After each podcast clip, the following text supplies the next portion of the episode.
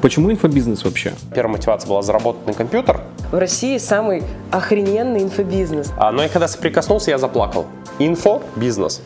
Все, я взломал матрицу. Нет, я туда не пойду. Крыша немножко поехала. Я нашел экспертов по сексу. Я сижу и думаю, охренеть. Чего? Три, два, один.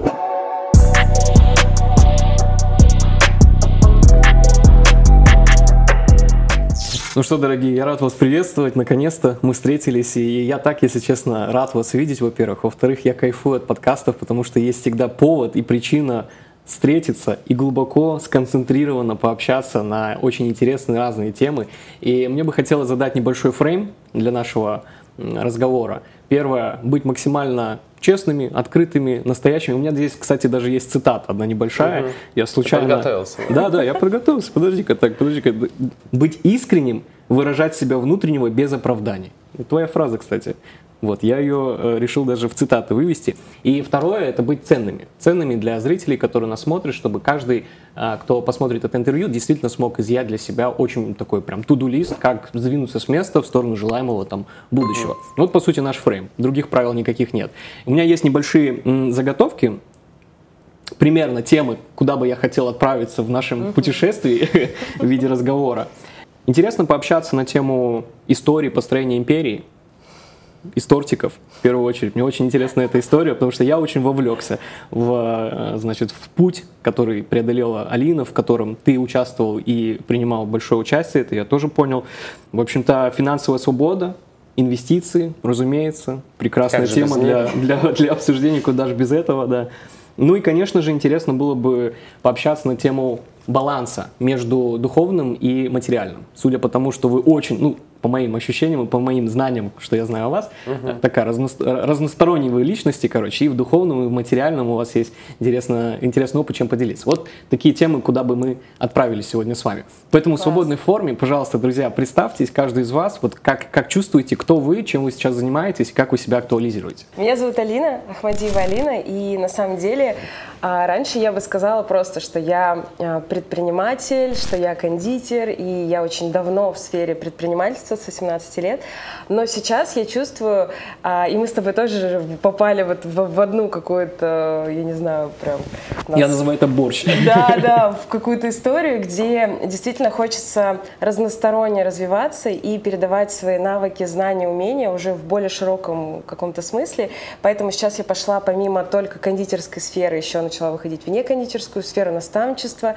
И для меня это настолько будоражащий, драйвовый, классный новый опыт. Поэтому все эти знания, навыки, опыт, которые вот с 18 лет я приумножала, то есть это и а, про бизнес, и, как ты говоришь, духовное, материальное, и постоянное саморазвитие, то есть постоянное обучение на разные темы, начиная от профессиональных, заканчивая там а, психология, бизнес, маркетинг, продажи и все остальное.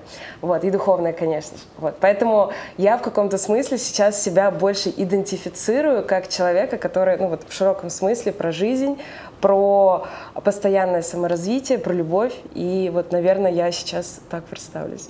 Здорово.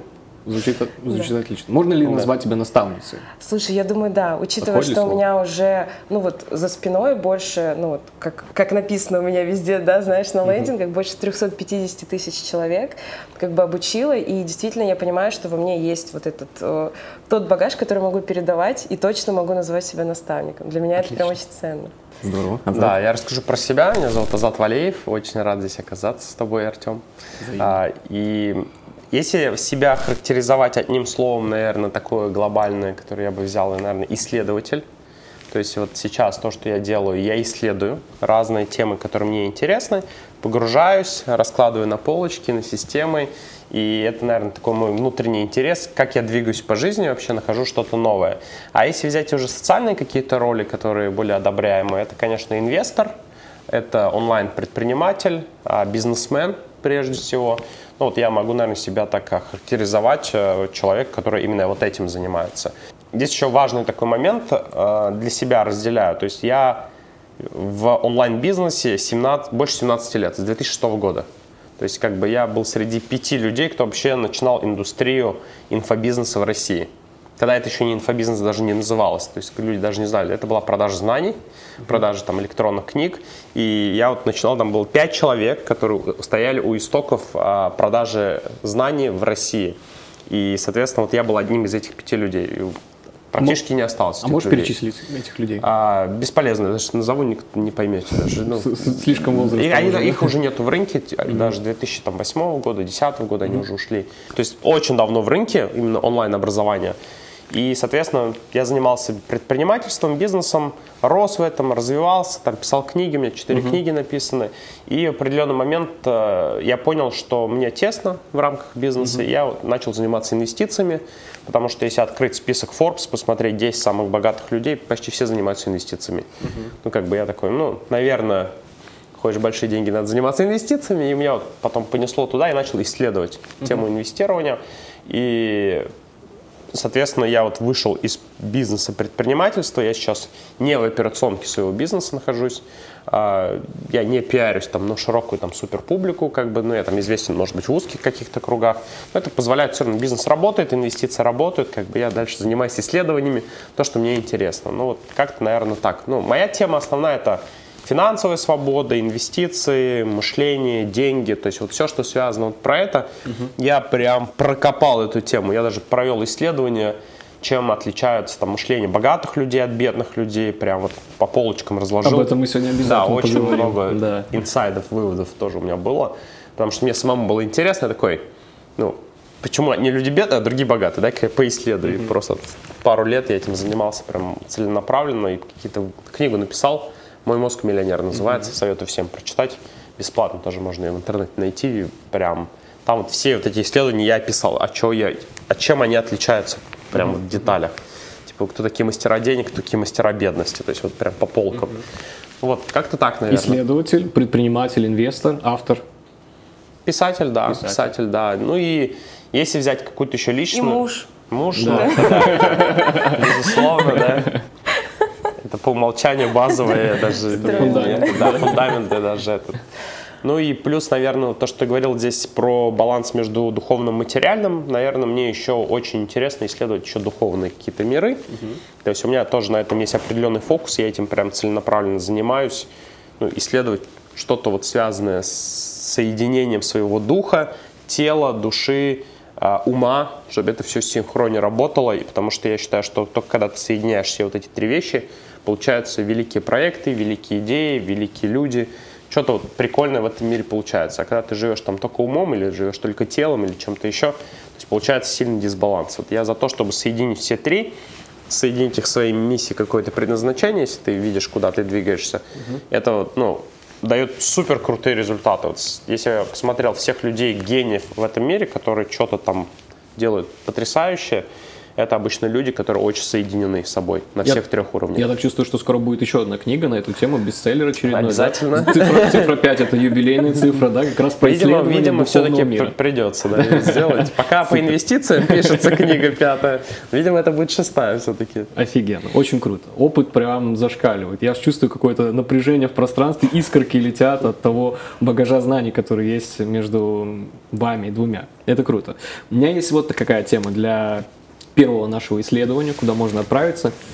Почему инфобизнес вообще? Как вообще вас сюда занесло? Ну, то есть, понятное дело, сейчас есть много других направлений вашей деятельности, но я так понимаю, что инфобизнес это чуть ли не первоначально отправная точка, да, после, после каких-то, сейчас сформулирую точнее, то есть я правильно помню, что у Алины были первые, а, значит, попытки в бизнесе, это кулинария, а, Еще тортики. раньше там было да. Это не первое. А, ну да. Да, но это первое такое крупное. Это первое то, что в медиапространстве такое яркое, вот прям вот оно светится, да. Но я правильно понимаю, что инфобизнес это такой буст, который все-таки сдвинул с места основную деятельность и позволил почувствовать деньги вот, вот такие, которые прям так скажем, многие желают, многие там ищут и так далее. Слушай, да, э, я тогда начну. На самом деле э, у меня, э, да, была история, что я вообще там с 18 лет пробовала разные бизнесы, но именно кондитерское дело где-то с 20 лет у меня uh-huh. пошла эта история. А лично я пошла в инфобизнес вообще потому, что мне очень сильно а, хотелось делиться с большим количеством людей, потому что я уже на тот момент преподавала а, мастер-классы, и я понимала, что мне хочется, ну, как бы выйти на какие-то другие масштабы. Причем вся моя деятельность была ориентирована изначально не столько, сколько заработать больше денег, сколько ну, вот настолько тебе это нравится, и ты не можешь этого не делать, что вот оно начало все выстраиваться каким-то волшебным образом. И ты прав, а, то есть я зарабатывала примерно, не знаю, там 200-300 тысяч в месяц, а, когда мы только попробовали, а, то есть я, кстати, Азат мне предлагал еще раньше заняться инфобизнесом, но я отказывалась, и, наверное, пару лет я такая, нет, я туда не пойду, знаешь, типа, это не мое. Но потом, когда я решилась, а, первый, самый первый наш, получается, и вот э, это была распродажа видеоуроков кондитерских, тогда на кондитерском рынке это вообще было из разряда никто не никто делал. Не делал. Никто. И мы первый самый мой, получается, продукт мы продали на миллион. То есть для меня это было там 950 тысяч. Для меня просто разорвалось в голове. То есть это было настолько разрыв шаблона и понимание, что вообще возможно все, и что а, там просто делая там свое дело классно и в любви, и а, там делая тортики, знаешь, и придумывая какие-то рецепты, можно куда-то на такие масштабы выйти. И, то есть и все, и дальше это было не остановить этот паровоз. Поток, денежный поток открылся. Да, и правда, и прям там было, конечно, много всего, много, естественно, разных там взлетов, падений, но я поняла после этого, что ну невозможно теперь что-то другое. То есть, когда ты попробовал инфобизнес, ну для меня лично, когда я поняла, что я могу свои знания, опыт, информацию передавать большому количеству людей, и при этом это такой безумный крутой отклик, все, у меня вообще было не остановить, и для меня инфобизнес это стало прям чем-то родным, любимым, и, ну, по крайней мере, на данный период жизни я себя не представляю без инфобизнеса в моей жизни. То есть это прям мое-мое, и я рада, что, по сути, я увидела про инфобизнес еще чуть раньше до встречи с Азатом, но когда я встретилась с Азатом,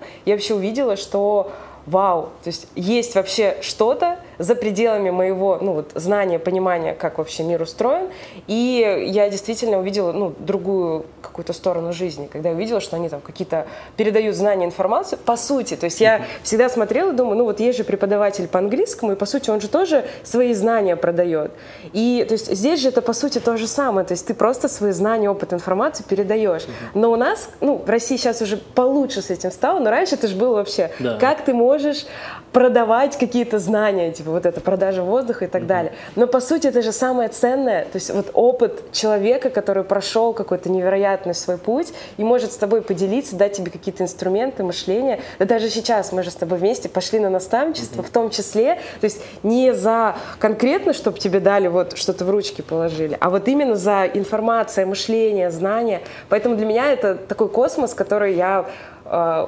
узнавала, узнаю и буду узнавать. Для меня инфобизнес это вот прям сердечко, любовь, и я прям счастлива, что соприкоснулась. этим. Пару уточняющих вопросов перед тем, как э, а- слово Азату перейдет. Э, 300 тысяч, 200-300 тысяч это на... э, Это были живые мастер-классы, там я продавала торты на заказ, и это все было без помощников, то есть это я сама делала одна. Вот. А потом, получается, мы маленькой нашей компанией из разряда я, моя помощница, мой там фотограф, а, Азат еще Альберт есть у нас, он сейчас является партнером наших обеих компаний, и мы вот решили такие, а давайте попробуем что-то кондитерское сделать. И это было, знаешь, когда типа там маленькая кухня, веб-камера, вот это все, как с чего обычно начинается. Поэтому да, мы как-то это было экспериментальное для всех нас вообще продукт. Стартап. Да, это такой был стартап, который мы такие, ну, посмотрим, получится, не получится. Но это настолько выстрелило, настолько прям реально от души это делалось, что невозможно было, мне кажется, чтобы это не А выстрелило. как пришла это в голову идея? Типа, а давай продавать знания. Типа, и так уже научились делать тортики, там, э, всякие кексики и так далее. И тут такая мысль, типа, давай теперь будем учить. Вот как это было? Как Слушай, это вообще, голову? когда я первый раз живые мастер-классы, а, мне же было 20 лет, и мне все говорили, ты вообще, типа, это сейчас, знаешь, реально, сейчас, когда 20 лет люди обучают, это выглядит уже, ну, типа, нормально. Вот даже мы, как бы, я вот сейчас смотрю, и реально в 20 лет уже люди, там, знаешь, наставники обучают, типа, прикольно. Когда, это же было 10 лет назад, и я в 20 лет, типа, преподаю, на меня вообще смотрели, как-то ты вообще нормальный. Мне столько было хейта, осуждения, вообще, куда ты лезешь, то есть я год, меня родители вообще не признавали, То есть я была прям позором семьи, ну, вот в своей семье, типа, что вообще меня прям жестко скандалили, гнобили и так далее. И мне прям приходилось каждый раз, ну, типа, знаешь, прям доказывать, что, блин, это возможно, это реально, что этому нужно дать шанс. И а, получилось, знаешь, очень тривиально в том плане, что меня попросили, а покажи, а как ты это делаешь, и научи. Я начала показывать, потом как-то я начала интуитивно пробовать, а что если вот так попробовать, а что если взять несколько человек, а что если об этом вообще рассказать в Инстаграме, а что... и вот знаешь, я как слепой котенок все вот это вот изучала, проходила. И в какой-то момент, когда я уже поняла, что я собираю группу по 15 человек постоянно, у меня там, знаешь, могло быть в неделю чуть ли не по 10 э, живых мастер-классов, а это с утра до вечера, это прям нормальный такой физический труд. И я такая думаю, так это же можно масштабировать. То есть, ну вот сюда пришли сейчас 15 человек, там 12-15 человек, а это же может смотреть, там, я не знаю, 50 человек, там, 30 человек. Даже если 30, то это уже в два раза больше, чем, ну, типа, здесь сейчас находится. И поэтому поэтому это настолько была а, из разряда «куда ты лезешь» и невыполнимой цели, но настолько зажигала изнутри. Знаешь, как сейчас с наставничеством? То есть то же самое я прохожу, просто на другом уровне. Сейчас же у меня наставничество, ну, типа, а стоит миллион. И то же самое, типа, куда вообще? Зачем? Кто тебе вообще сказал, что кто-то пойдет к тебе за миллион на наставничество? И я считаю, что самые а, крутые, вкусные, прям невероятные результаты там, где вот соединяется вот это ощущение, что тебе страшно, но при этом хочется попробовать. То есть это настолько э, тебе прям настолько зажигает, что ты не можешь не сделать. И как будто бы если, бы, если ты не сделаешь, то а зачем тогда это все? И вот на стыке вот этих ощущений у меня всегда были сильные взлеты и получались самые крутые проекты, наверное. Ну, Супер. Вот для меня, вообще, да. история бомба. Мы туда чуть глубже окунемся чуть позже. Мне очень интересно будет понять вообще так поэтапно, крупными мазками, как это было. Но первый миллион на инфобизнесе. Получается, да. Супер. Ну вот именно в, в таком формате, чтобы сразу миллион. Uh-huh. То есть, понятное дело, что я их заработала и раньше, ну как бы вот там не за месяц, но вот заработал. Uh-huh. Но именно вот так, чтобы вот сразу, да, это uh-huh. инфобиз. Здорово. Азат, рассказывай, как это инфобизнес? Ну я с инфобизом познакомился раньше многих людей в, на этой планете, в России, по крайней мере. И супермиллион я заработал еще в 2008 году. То есть, когда мне было 18 лет, э, я продавал диски. Про него даже в газетах, знаешь, уфимских писали, типа 18 или 19-летний миллионер из Уфы, тогда же миллион это было вообще, ну, типа... В 2008 году супер, заработать миллион, не знаю, мне кажется, это как сейчас заработать 100. Ну, именно миллион по, долларов там, я не Типа, знаю. да, или миллион долларов. Я думаю, что для многих и сейчас миллион рублей это звучит. Да, Подожди-ка, 18 лет, 19 лет, миллион рублей. Это 2008 год, там на миллион можно было купить, я не знаю, мне кажется, Мерседес. То есть там ценность денег, она была немножко другой. И людей, которые занимаются инфобизнесом, вообще вот именно такой сферы, их практически не было. Ну, то есть их, ну, объективно... Не у кого было учиться, mm-hmm. вот. То есть сейчас наоборот, то есть много людей, и нужно выбирать просто кому. А тогда было, и у меня тоже mm-hmm. была такая проблема, что ты просто не понимаешь, а откуда брать информацию, знания, то есть там про продажи, про вот запуски, знаешь. Mm-hmm. Это сейчас запуски, типа, реально иди выбирай. А тогда ты просто по крупицам, ну, типа, реально собираешь эту информацию. Так, а откуда ты собирал эту информацию? А, в, в русскоязычном Рунете не было вообще никакой информации о том, что такое инфобизнес. А я, я нашел западные книги. У меня не было денег купить эти книги. Как ты в США купишь книгу электронную? Там были ребята, Терри Дин, а, там, ну, в общем, Дэн Кеннеди, то есть такая вот старая школа. И я через переводчик, Google переводчики всякие, переводил лендинги их сайтов ну, как бы западных э, предпринимателей, онлайн-предпринимателей, и смотрел, что они делают. Я такой, о, они же на Западе это делают, наверное, в России тоже это будет работать. И в России пробовал адаптировать то, что они делают на Западе. То есть это было в 2006 году, 2006-2007 год. Потом я немножко разобрался, как mm-hmm. все это работает. Я нашел людей, несколько человек, которые тоже продавали электронные книги вначале, мы их продавали, то есть мы продавали первый мой продукт, инфопродукт, это была электронная книга стоимостью 5 долларов в формате .exe. То есть человек скачивает, ну, книга, приложение book, да, это приложение .exe, которое на Windows открывается, там 95 98 2000 Windows, то есть вот XP появился, ну, типа вот вообще супер, короче, древняя история. И свои первые 50 долларов я заработал на электронных книгах, продавая. Я просто посмотрел, на Западе ребята там писали книгу, Терри Дин писал книгу «Как зарабатывать 1000 долларов, продавая электронные книги». Я, естественно, у меня не было денег купить его электронную книгу, как продавать книги. Я просто методом дедукции допер, он продает электронные книги, наверное, на этом и заработал 1000 долларов, я тоже буду продавать электронные книги. То есть логика была максимально простой. Я нашел книги с правами перепродажи, которые в Рунете были, там это назывался reselling бизнес. А, там, ты мог купить книгу с правами перепродажи и продавать ее сам. Ну, типа такая, сделал сайт, каталоге объявлений я закидал объявление, что есть такой сайт, приходите. И мне начали люди покупать книгу. И я так первые 50 долларов заработал. Это был 2006 год. Тогда я понял, о, что-то бьется, что-то работает, люди платят за знания. А, я начал дальше копать в тему, познакомился с людьми, которые уже тоже тот период времени занимались инфобизнесом. У них взял консультации, смотрел, учился, и в 2008 году я уже перешел на диски. Тогда вот мы продавали такие диски а, на DVD, CD, DVD в коробках отправляли их Почтой России наложенным платежом. То есть клиент у тебя на сайте, ну, не было онлайн-платежей, карт не было, Visa, MasterCard. То есть это мы сейчас живем прекрасное время. Тогда я думал, блин, вот когда появятся карты, вот мы в инфобизе живем. То есть люди не могли тебе оплатить деньги, просто не было способа платежей. И, соответственно, как мы делали? Мы упаковывали диск с курсом, а, отправляли его наложенным платежом, Через 2-3 недели он доходил до клиента, он приходил на почту, стояла очередь, выкупал диск, и тебе деньги отправляла почту назад. Ты приходил на почту и забирал свои деньги по квитанции. То есть, ну... Схематично довольно-таки тяжеленький. Как будто нам уже лет 50, знаешь, такие истории.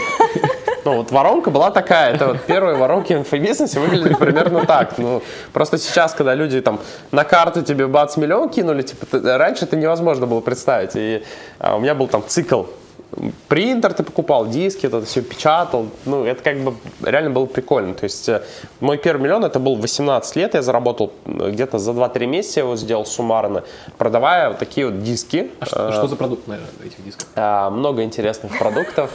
А, Давай, мне интересно, как ты будешь выкручиваться. Так, так, так.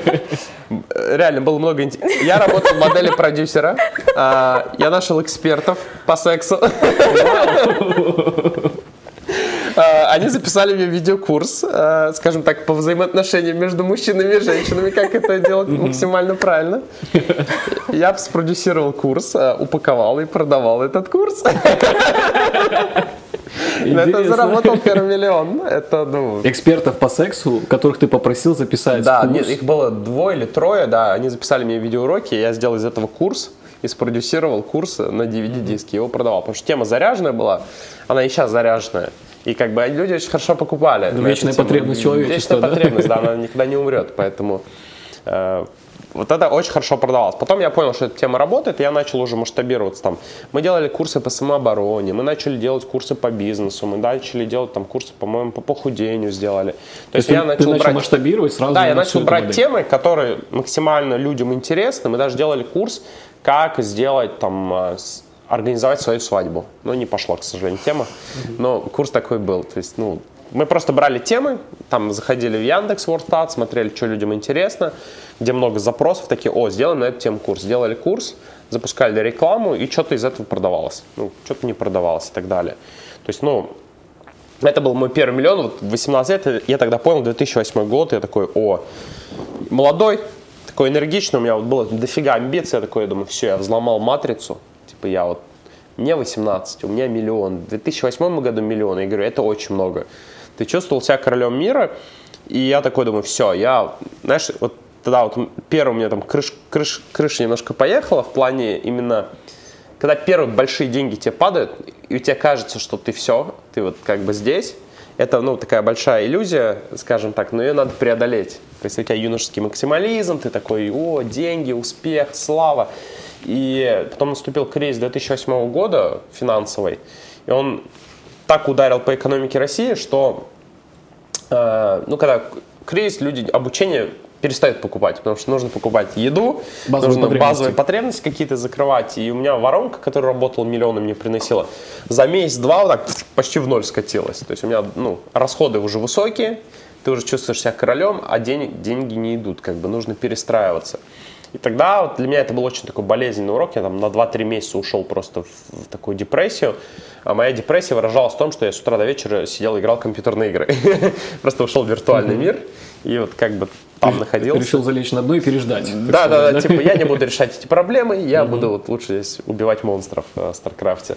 И, соответственно, это был такой период 2-3 месяца, на самом деле, переосознания, и после этого, ну, я опять когда уже нужны были, прям очень уже нужны были деньги, я такой за квартиру платить, за еду и так далее. Когда копилку последнюю разбиваешь, такой думаешь, наверное, надо что-то уже делать. Я потом вылез, вылез из этой истории и начал изучать, а что есть, какие знания, а как сейчас по-другому работать и так далее. Тогда, наверное, в 2008 году это был мой первый финансовый кризис, который я преодолел. И он мне такой преподал классный урок про инфобизнес который я сейчас помню, и я его использую, и я сейчас кайфую, когда кризисы происходят в инфобизнесе, в мире и так далее, потому что с каждого... Кризисы нас очень хорошо научили. Да, каждый кризис делает меня богаче минимум 2-3 раза, то есть как бы я расту в каждом кризисе. То есть, Установка такая, да? А это не установка даже, это скорее уже реальность, потому что... Есть а, уже определенная подготовка, понимание, как все будет происходить. Потому что кризис, что такое кризис, если глобально взять? Для многих людей это паника, потери и так далее. А кризис, ну, для меня это возможности определенные. Это денег такое же количество остается, оно перераспределяется по-другому. И тебе надо понять, вот как эти потоки сейчас, они перераспределяются куда. Если ты это понимаешь, ты ловишь этот тренд, все, ты на этом тренде взлетаешь. И тогда, вот, возвращаясь в 2008 год, а для меня, наверное, был такой большой урок в инфобизнесе, который потом закрепился, то, что инфобизнес – это не тот рынок, который всегда все хорошо. Вот я всегда говорю, если ты хочешь нормальный, спокойный бизнес зарабатывать и жить, э, там, не знаю, в лесу и кайфовать, я не знаю, или на море, на Бали, да, сидеть и так далее, выбери другой бизнес – есть много других бизнесов, где есть комфортно. Вот ты можешь 10 лет продавать, не знаю, там через Яндекс Директ какие-нибудь трубы, я не знаю, я не знаю, что-нибудь там. Угу. Много бизнесов есть прикольных, где можно стабильно зарабатывать долго, и у тебя не будет там кризиса, не кризис, у тебя все будет четко, плюс-минус ровно и так далее. Инфобизнес – это тот рынок, где каждые 2-3 года полностью кардинально меняются правила игры.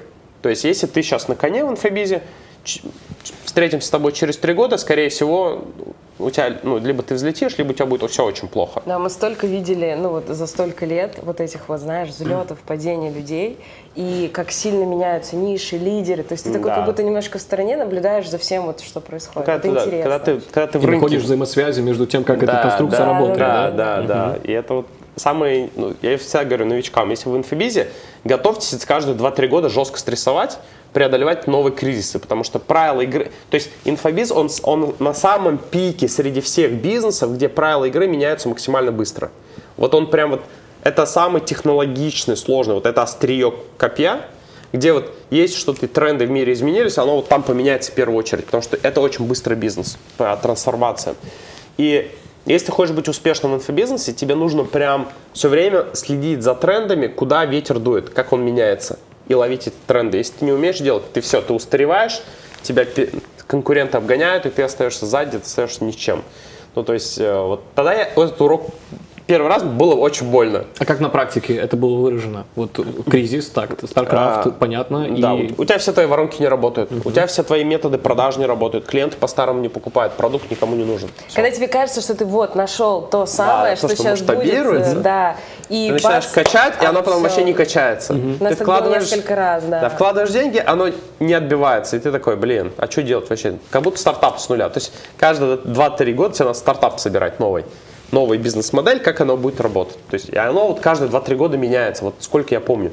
Восьмой год, там, 11 12 13 14 год, 17 год у нас 20 был. 20 Потом 20 год, сейчас вот 22 То есть оно вот еще, причем интервал сокращается. То есть раньше можно было каждые 3 года меняться, сейчас, блин, каждые 2 года, потом каждый год, потом каждые полгода это будет меняться. То есть конкуренция увеличивается, технологии внедряются. И вот это надо понимать. То есть, ну, и это для многих стрессово. Я вот прям вижу, что люди взлетают, такие, знаешь, звезды, и потом так же они тухнут резко. То есть взлет высокий и такое же падение. То есть, а наша задача же... Давай немножко вернемся назад на э, твою жизнь. Вот именно угу. там в восьмом году. Так, столкнулся с кризисом. Что, что ты делал дальше, чтобы выбраться из него конкретно? И как это обернулось э, Я пошел учиться. Mm-hmm. То есть вот э, для меня точка роста было, когда я снял свою корону, вот эту свое эго первого, вот в восьмом году я его словил, ну, тебе 18 лет, ты пацан, а, снимаешь что такую корону, что ты самый умный, самый крутой, а, тогда казалось, что ты такой реально, ты, ну, я что-то много денег заработал, миллион, между прочим. И я пошел смотреть и учиться к тем, кто сейчас качает, у кого получается – и не в позиции «я самый умный, я все знаю, я тут уже, ну, как бы, я все видел там и так далее», а с позиции «я студент, я ученик, как бы я говорил, привет, а расскажи, а научи, а покажи. То Но это высокая вот... степень осознанности, чтобы в моменте, в будущем, в таком достаточно юном возрасте понять, что нет, я все-таки эго свое оставляю там, да, я это сейчас опред... Нет, там определенные духовные какие-то проработки прошли. То есть, uh-huh. когда тебя жизнь вот так вот бьет, бьет, бьет, ты в определенный момент понимаешь, что явно ты что-то делаешь не так. Если ты не понимаешь, тебя продолжает жизнь бить. Вот так как бы в одно место. И ну, я понял просто, я все понял, я такой, я все понял. Моя корона, давай до свидания, мы с тобой больше никогда не увидимся, давай постараемся подальше держаться.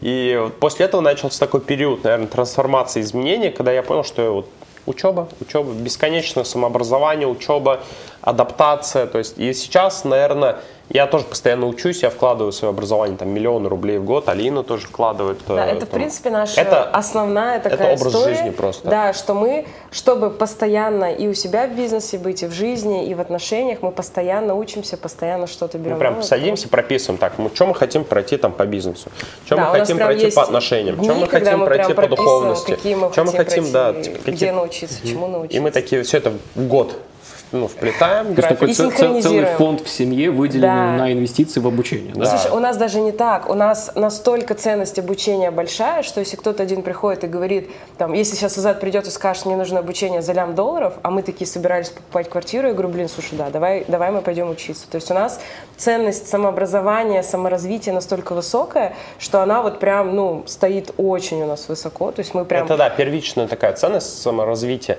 И вопрос, вот у меня ни один глаз даже не дернется, когда я пойду, если мне надо купить какой-то курс обучения, наставничества, коучинг, консультация, мастер-майнд, я не знаю, любой формат, который мне подходит, вот у меня не будет доли сомнения, вот вообще никакого, что если я покупаю обучение, я не сомневаюсь никогда. Угу. Я могу сомневаться, если я покупаю машину, я могу сомневаться, если покупаю квартиру, я могу сомневаться, если покупаю какую-то одежду, там, не знаю, какие-то вещи. А, но если обучение, я все такое, это сто процентов, это правильно. Ну, то есть причем даже если это обучение не зайдет, это все равно правильно. Потому что я понял, как не надо делать. Ну, это вот такая базовая ценность, наверное, которую привить надо просто в себя, а, особенно когда ты в инфобизнесе работаешь. Инфобизнес, что такое инфобизнес, если его разложить?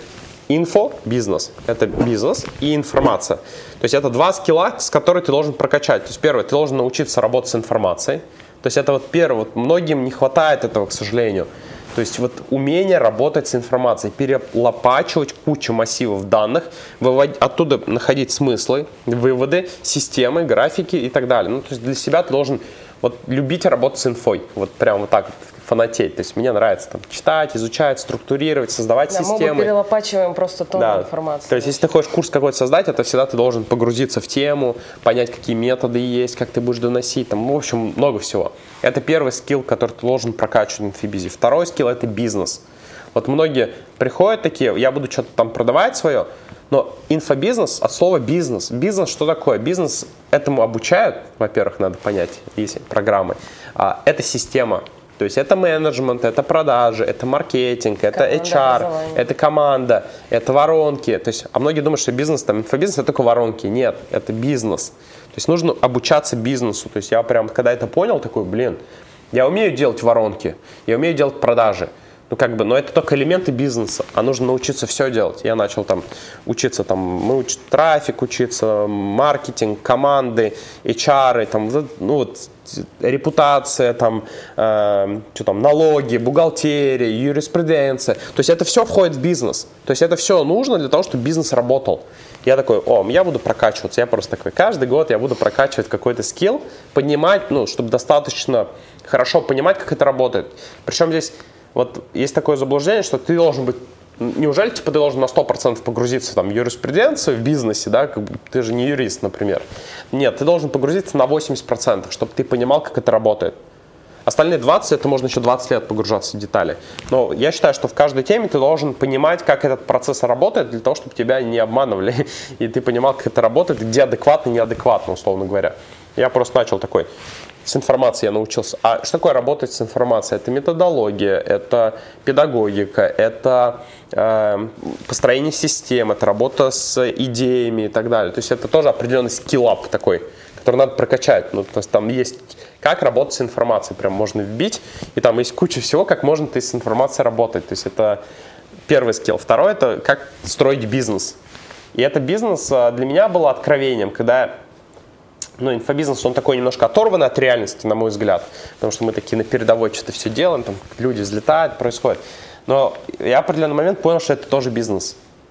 А бизнес как обычный, как это обычный, обычный бизнес. Там, офлайн, например, бизнес, да. Да. Это было для нас реально. Я такой, соединение вот этого двое, начал просто исследовать, что такое бизнес, а как он работает, какие есть нюансы, куда я могу углубиться, а как работать с информацией и так далее. То есть вот это вот... Здесь уточняющий вопрос. Да. Этим всем ты начал э, изучать это все, исследовать как раз-таки после кризиса. Да, в 2008 году. Во всех этих аспектах разбираться. Я просто каждый год там выделяю себе там направление, в котором я хочу там более-менее разобраться. Я такой, вот, ну, это... Да, он, например, берет, там у нас есть какая-то тема с командой, да, мы не понимаем, что это. Он просто, мы просто берем лучших э, в своей сфере и прям типа очень что, на год, погружаемся полтора, я, в эту, в эту я тему. в команду, все. Угу. Супер. Но, но при этом параллельно еще идет куча обучения. Обалденно. Сейчас, да, сейчас э, занырнем больше в текущие реалии, да, Давай. и там э, предшествующие ключевые шаги тоже исследуем. Но перед этим хотелось бы уточнить у тебя, Али, насчет э, тортика. Все-таки эта тема очень важная для меня в этом, в этом разговоре нашем, да. Так, вот первый миллион э, на инфобизе в рамках э, кулинарии, да, в рамках тортиков. Как дальше развивалась компания? Насколько я знаю, э, сейчас около 40 сотрудников да, в компании. Да, я даже, если честно, уже сейчас тебе не назову точную цифру, угу. потому что там сотрудники сами нанимают сотрудников, и, скорее всего, их больше. Да, как развивалась компания вот с момента того, когда вот, да, схватились за вот эту связку первый миллион, и вот ключевые события, как развивалась компания далее до текущего дня? А знаешь, я думаю, что там а, тоже постоянно были разные а, этапы и взлеты и падения. И было такое, что казалось а, действительно, что вот все, мы, кажется, поймали а, то, что теперь будет постоянно приносить невероятные деньги. И постоянно тоже, вот как Азата говорит, в инфобизе все менялось. То есть и вот а, каждый кризис, он всегда приносил, знаешь, историю, когда ты видишь, как вымывается все, то есть и остаются только те, кто крепко стоят на ногах. И я, мы, мы даже вот вчера с Азатом говорили, что на самом деле круто это не когда ты сделал классный результат в деньгах или там большой запуск. Круто, когда ты постоянно, а, регулярно делаешь хороший результат. То есть, а, то есть даже не месяцами, годами стабильный. и десятилетиями. Да, то есть вот это прям это, показатель. Это бизнес, типа, это, это означает, что ты действительно молодец. Ну вот я по себе поняла, что мой Система, бизнес, он уже ну, практически 10 лет кондитерский, и я прям вижу и понимаю, что, ну вот, и когда мы заработали миллион, то есть и дальше начало развиваться, то есть э, не сразу мы выросли в большую компанию в плане сотрудников, то есть там было очень много разных преодолений, там, и больше всего в голове, знаешь, когда ты, а как, а можно, а нельзя, тут у нас были очень сильные конфликты с Азатом, как э, между мужчиной и женщиной, потому что совместный бизнес это такая история, ну, типа, очень, э, прям, у нас даже сейчас мы практически не соприкасаемся в бизнесах, потому что, ну, мы для себя решили, решили, что типа, ну как, естественно, мы соприкасаемся, но у нас прям есть определенные там, Каждый правила, делает свой проект, как бы, да. Распределение ролей. А тогда мы, мы же... не ну, пересекалось, да. То есть ну, никто тебя этому не учит, ты просто идешь и делаешь, и там были а, и с Азатом конфликты, бац, у него кризис произошел, знаешь, о, был финансовый просто у нас провал, там, кассовый разрыв, и получается, что там он ушел опять в себя, тут что-то надо делать с этими, типа, со всем этим бизнесом, то есть вот, вот так вот постоянно была история, но стабильно я всегда внутри чувствовала и понимала, что я хочу это дело дальше развивать, я хочу его взращивать, и поэтому тоже постоянная учеба, постоянные кризисы, постоянные какие-то а, ты находишь способы, а как еще можно вырасти, а что еще можно сделать. Было куча проектов, которые не выстрелили в, ну, в кондитерском проекте. Было очень много, которые выстрелили очень круто, и они там были, шумели типа на всем рынке там и так далее. Давай немножко затронем как раз ваше взаимодействие да. друг с другом. Вот э, твоя роль конкретно лет назад в рамках э, онлайн-школы Алины. То сейчас не сейчас, тогда? нет, тогда, на тот момент. Можно да. сейчас, пока ты ответишь? Да. Знаешь, самая наша большая что была ошибка, и я поняла, что это нужно вообще всем делать, э, бизнес-партнерам и вообще всем, кто вместе работает, неважно, муж, жена, просто друзья, это прям четко вот в самом начале на берегу прописать, кто же за что отвечает и предугадать риски, которые могут быть. Вот прям из разряда самых негативных сценариев, что может произойти. Ну вот из разряда мы с тобой там поругаемся, а, там знаешь, из разряда разведемся, кому что достается, как мы это будем делить. То есть не бояться эти штуки обсуждать. А у нас была как раз-таки тема, что мы вообще не обсуждали, и у нас вообще не было непонятно, он чем занимается. То есть из разряда он вроде бы, а, типа, знаешь, как продюсер, но мы не прописывали никаких вообще, за что он отвечает. И у нас из-за этого зрел дикий конфликт, потому что у меня было ощущение, как будто бы он вроде бы должен делать что-то одно, но не делает. У него было ощущение, понимания, что так я делаю то, что надо, просто там я тебе об этом не рассказал, например, типа, и у меня в голове все простроено. Из-за этого были дичайшие зрели конфликты. И вот самое, я думаю, нашей вот, э, наверное, одной из таких ошибок было то, что мы просто не сели и не прописали, потому что как будто бы, ну, типа, ну как, мы же вроде бы вместе это все делаем, типа, и так вроде бы понятно. Вот, поэтому я тебе даже сейчас, э, я не знаю, как Азат ответит, я тебе не могу сказать точно, за что, типа, отвечал, допустим, Азат и я. То есть оно как-то все было намешано, перемешано. Все делали все. Типа, все делали все, кто за что мог, за, за то и отвечал, знаешь, типа, но внутри у каждого в голове было свое понимание, кто что должен делать. И вот я помню, э, это, э, нам понадобилось много лет, чтобы проработать эти обиды и травмы друг на друга. Потому что мне там казалось, например, что он там, аля, окей, ты продюсер, значит, ты должен отвечать вот за это, вот это, вот это. А по факту, например, там много каких-то действий делала я. И э, шла какая-то обесценка его работы или, наоборот, непонимание, а что, типа, с этим делать. Поэтому, ну вот, для меня, я не знаю, сейчас мне интересно, что ответить назад. Я даже в то время не понимаю, мы, мы не распределили эти роли, и они были вот как борщом, знаешь, реально mm-hmm. такие. Здорово. Как у тебя по, по вот тем ощущениям? Ну, 20 лет тебя никто не учит, как правильно распределять обязанности в отношениях и в бизнесе, где эти границы, что ты делаешь, где эти границ нету, и ты все делаешь интуитивно, на таком по наитию и так далее. Соответственно, а, ты не понимаешь, как это отчеты делать, как, ну, как где вот граница, оно где соприкос, соприкосно, ну, есть, идет соприкосновение. У меня было мое видение того, что как должен развиваться проект с моего опыта, и, соответственно, я его транслировал, как бы делал. И в моем понимании, например, продюсер это не тот человек, который сам делает руками что-то. В понимании Алины продюсер человек, который руками должен что-то ну, тогда, делать. То есть ну, на было... тот момент, да. Соответственно, у нас и на этом была несостыковка. Я говорил, я продюсер, я выстраиваю стратегию. То есть моя задача как продюсера увидеть картину целиком и показать, какой правильный путь достижения результата должен быть. И, соответственно, кто-то должен руками это все делать. А мне казалось, что все делаю я, а он, типа, просто такой, знаешь, сидит, как, типа, дзен-буддист, типа, ну, вот мы стратегию простроили, типа. Я такая, ну и, и как бы, и что? Вначале мы, кстати, у нас был прям доход 50 на 50, то есть мы прям как все как положено у нас типа было. То есть какие-то договоренности в ну, рамках да, да, то есть у нас да. по финансам там все мы 50 на 50 как бы работали, потом я уже отживала все свои деньги. Я выкупаю твою долю. Жены, да. Договорились, так сказать. Не, да, потом на определенном этапе, сейчас мы уже пришли к тому, что мы просто поняли, что для того, чтобы отношения у нас хорошо развивались и не портились, скажем так, и не было состыковок, потому что ты бизнес-обиды можешь, ну, очень тяжело эту грань перенести в отношения и бизнес, то есть она уже тонкая, ты как бы, ты можешь сидеть дома кушать и говорить о работе в этот момент, как бы, и вы тут перемешиваете ваши личные и бизнес-дела. И, соответственно, мы просто в определенный момент поняли, что надо построить систему такую для того, чтобы у нас не могло априори возникать претензий к друг другу каких-либо. То есть Рабочий, мы четко да. Да, разделили рабочий момент, за что ну, я мы отвечаю. гениально выстроили, конечно, да. чужими руками, ну, от, системами. От боли, короче, мы это сделали, но и у Алины то, что ее проект, ее ответственность, ее зона и так далее. И у нас они как бы, мы как партнеры, то есть мы как бы вот ну, сейчас можем сказать как партнеры, но то, что мы внутри делаем, как мы пересекаемся, мы не пересекаемся. Угу. То есть как бы мы оба смотрим как в проект, типа как визионеры, помогаем и так далее. И сразу стало гораздо больше такой свободы, что ли, дыхания как-то в отношениях, потому что та энергия, которая уходила на какие-то другие вещи, она сейчас начала про отношения, про близость. Ну, Потому что мы много пробовали, знаешь, всяких штук из разряда, так, мы приходим домой, о работе не говорим. И ты думаешь, в какой-то момент это работает, но потом, да блин, как можно не говорить о работе, когда это если все равно тебя, очень если важно. Если тебя болит, то да, ты все равно вытаскиваешь. Как ты можешь не поговорить там, да, об этом? Но это так или иначе переходило потом в какие-то свои, ну, типа, обиды, нюансы.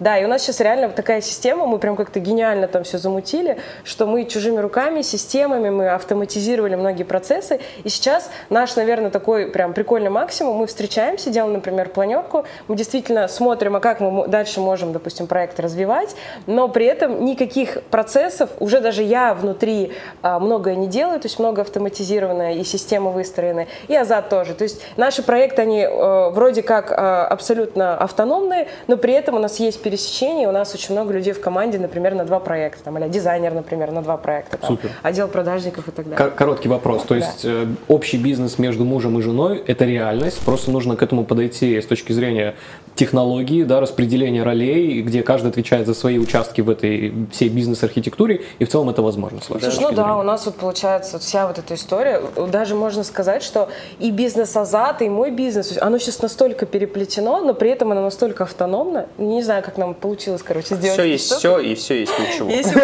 если вдруг мы будем разводиться, будет очень сложно это, короче, Духовная тема, но чуть позже мы к ней вернемся, да. Я хочу немножко поделиться, да, вот тут за кадром сидит моя супруга, и мы тоже начинали один из проектов вместе. То есть у нас так это органично получалось, потому что была нащупана определенная ниша у моей жены, и вдруг мы вместе с ней обнаружили, что это золотая ниша. И я начал наблюдать, что ей одной тяжело с этим справляться, и у меня возникла идея а не попробовать ли совместить наши усилия, чтобы мы, в общем-то, этот рудник золотой такой вдвоем начали добывать. И как только мы непосредственно включились в этот общий бизнес-процесс, мы начали понимать то, о чем вы рассказываете, да, когда смешение ролей, когда вроде бы мы и про бизнес, вроде бы и про личную жизнь, а личная жизнь, она как-то автоматически куда-то там укатывается, да, да, да, укатывается в, в, э, в край полки и начинает пылиться, то есть мы все, у нас всегда, по сути, априори это э, планерки, то есть за там вечерним ужином мы обсуждаем. И вдруг мы поняли, что наши отношения именно межличностные начинают куда-то скатываться. И я вдруг смекнул, а не попробовать ли мне начать играть в эту игру из разных ролей? Как будто я на одной и той же сцене, но только всегда в разных ролях. Я говорю, так, любимая моя дорогая, я сейчас к тебе обращаюсь из позиции мужа. То есть я сейчас твой муж. И начинаю даже слова подбирать другим образом, говорю на другие темы. То есть я даже говорю про бизнес как муж, а не как там партнер. И в какие-то другие моменты, когда рабочие какие-то встречи наши, я говорю, так, я сейчас к тебе обращаюсь как директор. Настя, то есть никакая не любимая, не моя женщина, там Настя, я к тебе сейчас как директор обращаюсь. И у нас вот как-то мы так тоже научились выстраивать выстраивать. И при этом очень важно Э, с пониманием относиться к контексту, о чем идет сейчас разговор. То есть первое время жена обращала, ну, жена нервничала и переживала, в смысле, ты что со мной так разговариваешь, да как ты смеешь, да какой бизнес, да все, мы расстаемся, и личная жизнь, и бизнес, все, мы больше вместе ничего не ведем. А потом появилось какое-то понимание, что она начала действительно слушать меня как, как вот типа директор. И мы вот так начинали справляться. И интересно, я думаю, что для многих зрителей э, это очень важная тема. А стоит ли строить э, взаимоотношения между мужем и женой в рамках бизнеса? То есть насколько, насколько это реально, я очень рад, что вы этим поделились своим опытом и показали, что все-таки путь возможен, очень важно правильно распределить эти роли и частично какие-то процессы делегировать. Это очень круто. Вот мы говорим про инфобизнес. Если я правильно понял сейчас наш диалог, что инфобизнес вашей конкретно истории ну, являлся таким ключевой темой, которая позволила заработать деньги, первые ощутимые, такие вот прям приятные, за которыми многие гоняются. Вот на ваш взгляд, какие сегодня есть еще направления с точки зрения заработка? То есть, э, понятно, я знаю, крипта, крипта сейчас будет эта тема. Да, из него уже ну, прям как будто бы вырывается. Биткоин, биткоин, Да, ну вот, на ваш взгляд, то есть, а то мы все равно живем в таком медиапространстве, в котором одна из самых ярких тем это инфобизнес. Очень многие говорят, ну что же еще может быть более прибыльным, чем инфобизнес, но это все равно тема достаточно медийная, и поэтому она как-то взаимобустит друг друга, да? А вот с вашей точки зрения, какие есть еще направления, где можно денег заработать? Давай. Мы вчера смеялись или позавчера, что типа наш инфобизнес это такая песочница по сравнению, знаешь, со строительством, да, типа да. с какими-то такими серьезными темами, так что да, давай. Да, это, наверное, вопрос ко мне в первую очередь, потому что я цифрами немножко оперирую и смотрю. И когда ты внутри инфобиза варишься, тебе кажется, что ты значимый, ты такой большой, крупный, и весь мир вокруг этого крутится. На самом деле, если ты выйдешь в обычное пространство, где обычные люди, которые... Там про инфобизнес очень мало людей слышат, то есть вот это надо тоже понимать, что это мы живем каком-то вот таком пространстве информационном и четко для себя разграничивать, что это пространство, оно вокруг нас, но вокруг других людей оно другое немножечко. И если смотреть тупо на цифры, я тоже сейчас занимаюсь 17 лет инфобизнесом, я достиг уже достаточно высоких результатов в инфобизнесе, то, о чем большинство людей мечтают, у меня уже есть, и я все равно понял к тому, что это настолько небольшой рынок, ну, именно если брать в мировом объеме, если ты хочешь делать что-то великое, большое, крутое и так далее, то инфобизнес, если вот взять статистику, например, того же GetCursa, российский рынок инфобизнеса примерно оценивается 2 миллиарда долларов. То есть 2 миллиарда долларов – это пирог, который мы делим все вместе. Вот все блогеры, все инфобизнесмены, все спикеры, там, тренера и так далее. Вот все онлайн-школы, которые существуют, вот 2 миллиарда долларов. 2 миллиарда долларов – это примерно 100, там, не знаю, 150 миллиардов рублей. Ну, и на вскидку. Плюс-минус, ну, может, плюс 50 миллиардов. То есть, если глобально взять с точки зрения денег, бюджета и так далее – Это очень небольшой, ну, он большой рынок, то есть он больше, чем многие другие рынки, но в целом он тоже небольшой. То есть в рамках строительства, например, строительного бизнеса, да, это вообще человеку 2 миллиарда долларов. У тебя на здание может 2 миллиарда долларов стоить, а у нас вся индустрия так стоит. И я начал эту тему тоже прокапывать, исследовать и так далее. И сейчас, вот в данный момент, я пришел к выводу, что на самом деле ну, большой рынок это инвестиции, безусловно. То есть, если ты занимаешься инвестициями профессионально. И ну, конкретно то, что, куда я сейчас иду, например, это в чем мой интерес, это, наверное, рынок криптовалют потому что криптовалютный рынок сейчас оценивается больше, чем триллион долларов. То есть, ну, представь, рынок инфобизнеса, да, вот шарик, да, и вот, типа, рынок криптовалют. Он тоже небольшой считается по меркам мировых масштабов. Триллион долларов – это немного.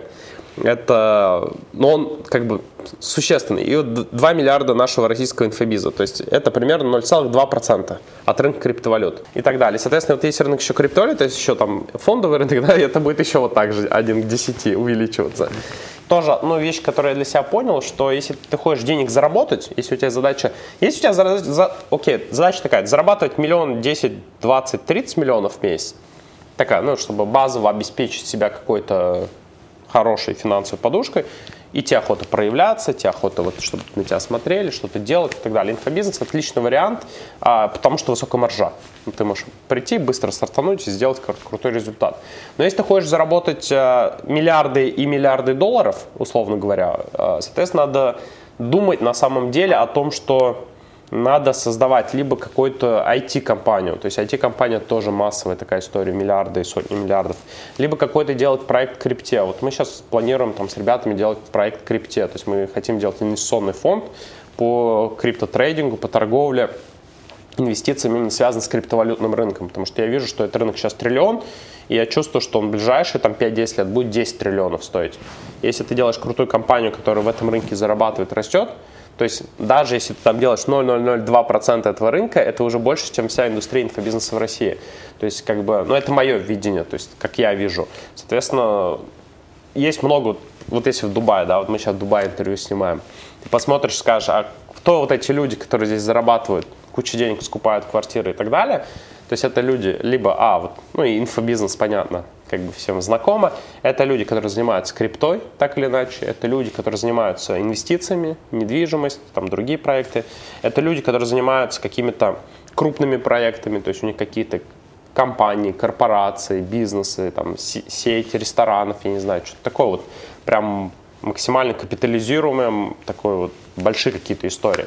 Соответственно, ну, здесь просто надо для себя понимать, что для тебя важнее всего, потому что я когда в инфобизнес приходил, да, понятно, что я пришел, моя первая мотивация была заработать на компьютер, чтобы играть в компьютерные игры, то есть я не скрываюсь, никакой миссии у меня тогда не было.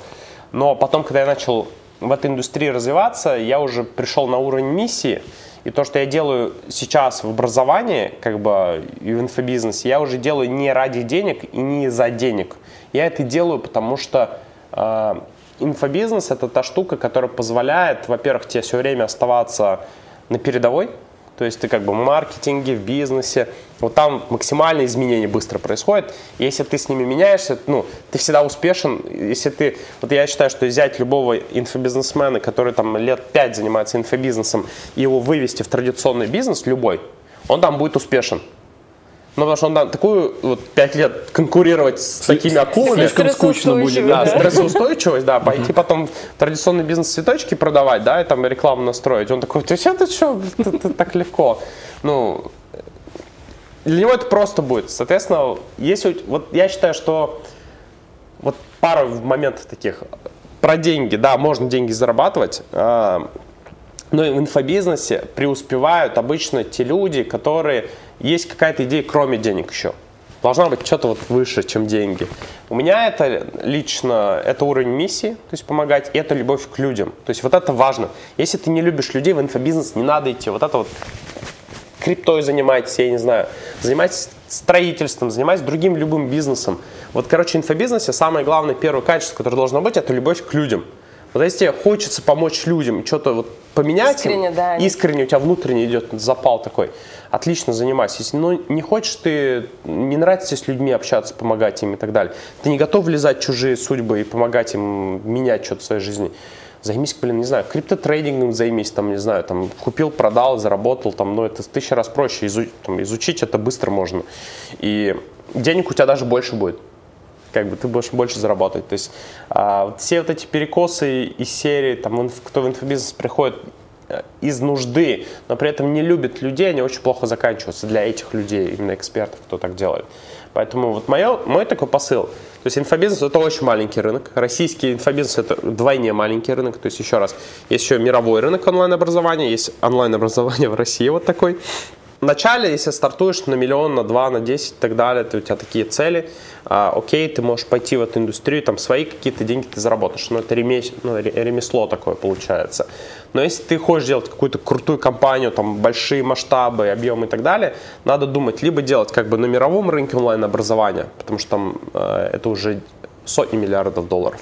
Ну, как а, вот сейчас Маша Солодар, же, угу. она пошла вот в эту всю историю. Ну да, типа причем, в Америку да, идти. Мы вот как раз пообщались, что на самом деле в, в России самый охрененный инфобизнес. Ну, типа, прям вот реально так, как у нас не заморачивается никто. И сейчас, когда вот Маша пришла в, вот, в зарубежный, то есть они все в шоке от того, как все вообще круто устроено. И сейчас, возможно, будет вот этот сильный, как раз мы с ребятами общались, сильнейший переворот того, как вот русский инфобизнес внесет изменения вот вообще во все, что происходит. И если наше вот это вот все сейчас в мировую штуку внести, а, я... а это произойдет. Ну, а я объясню почему. Потому Потому что рынок маленький, нас много, и мы жестко конкурируем. Вот прям жестко. А русские не сдаются никогда. И они же всегда такие, Поэтому знаешь, мы топим, топим, надо, топим. они живучие, им нужно вот как бы все сразу. А что в Европе, что там в Австралии, что в Америке, там в целом у людей все ну неплохо, скажем так. Сытые, они, да? Да, да. Они, они не начинали, как мы, типа вот из разряда, у нас же каждого, кого не спроси, инфобизнесмена крупного, он реально начинал с какой-то, ну вот жести, типа там он выживал. Какие или... курсы по сексу, да? Да, да. Типа, типа когда реально приходилось выживать. И, там, и, и поэтому у нас так хорошо заходят вот эти истории, что да я с ничего вообще, с, э, без, без штанов, типа вот достиг своих успехов. А там все равно, там немного другое у них история. И вот то, что сейчас происходит на наших глазах, это реально будет уникальным вообще в истории. Так что вот эти все технологии наши сейчас, когда русские им же стало тесно, они начнут это все на мировой рынок. Но я... Это будет очень круто. Это я в этом прям... вижу тоже свою миссию, как бы помочь и вытащить, то есть мы, мы вот, знаете, у нас вот есть пирог, там 2 миллиарда, да, он растет на 20% в год, но он маленький. Людей, количество, которые хотят его съесть, становится все больше. И мы как бы вот туда направлены, и мы такие вот за этот маленький, знаешь, крошечки. Мы как песочницы сидим и такие, о, давай, давай, типа заработаем денежки. Моя задача, чтобы немножко вот посмотреть шире и посмотреть, что мы с нашими знаниями, технологиями, идеями, воронками, маркетингом, системой, живучестью, да, что мы никогда не сдаемся, мы можем выйти на мировой рынок и делать что-то прикольное. То есть и там рынок уже будет в сто раз больше, и если мы вот с этим запалом придем, ну, каждый по 2 миллиарда будет забирать. Каждый участник рынка, условно говоря. А это мы сейчас делим все вместе.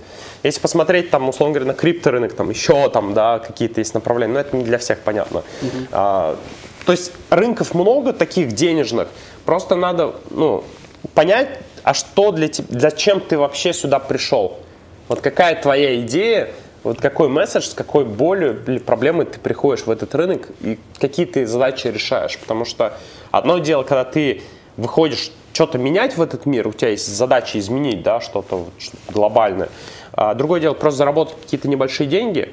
А третье дело, там у тебя, не знаю, в другом месте не получилось такой, да, как попробуй здесь. Ну, не знаю, разные могут быть задачи.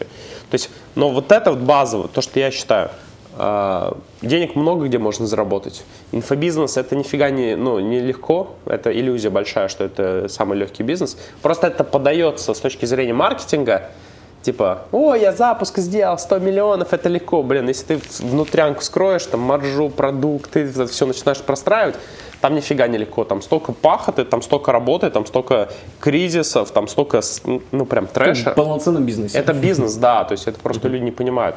Просто, когда полноценный бизнес делают, там в бизнесе работает много людей. В инфобизнесе это обычно один инфобизер, Да, может, который с делает все. знаешь, С помощником типа, делает вот все. да. Типа весь На весь 12 там стульях запуск, пытается да, да. усидеть. На вебинаре он такой, свобода, счастье, успех. А на деле там сидит день просто. в легкости. вот Да, это. да, да. Вот это надо иллюзию понимать, что как бы, ну, волшебных таблеток не существует, как бы.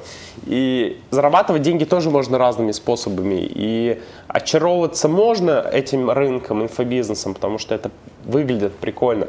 Но надо и понимать, а что за этим стоит, вот как бы внутри этого процесса. Ну, вначале тебе непонятно.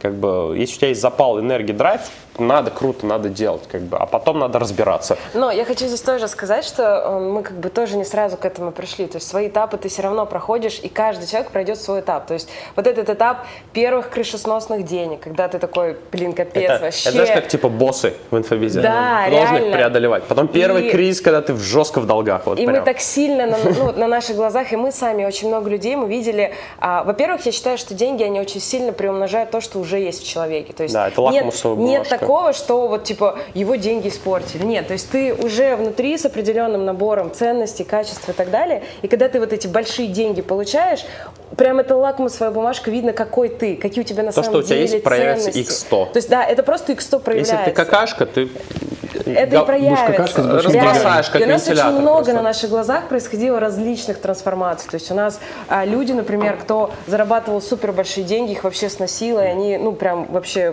потом падали очень жестко на свое дно. Кто-то, наоборот, еще сильнее это приумножил, сделал и так далее. И вот у нас э, с Азатом как бы тоже были свои этапы. То есть я проходила те же этапы, знаешь, из разряда первые деньги, когда тебе э, сносят крышу, ты такое, что делать, как... То есть не было такого, что мы сейчас уже, знаешь, такие, типа, сидим и такие, вот миссия, надо идти за чем-то большим, но это то, к чему мы пришли, и это, ну, видишь, нам очень много лет тоже, ну, вот к этому шли.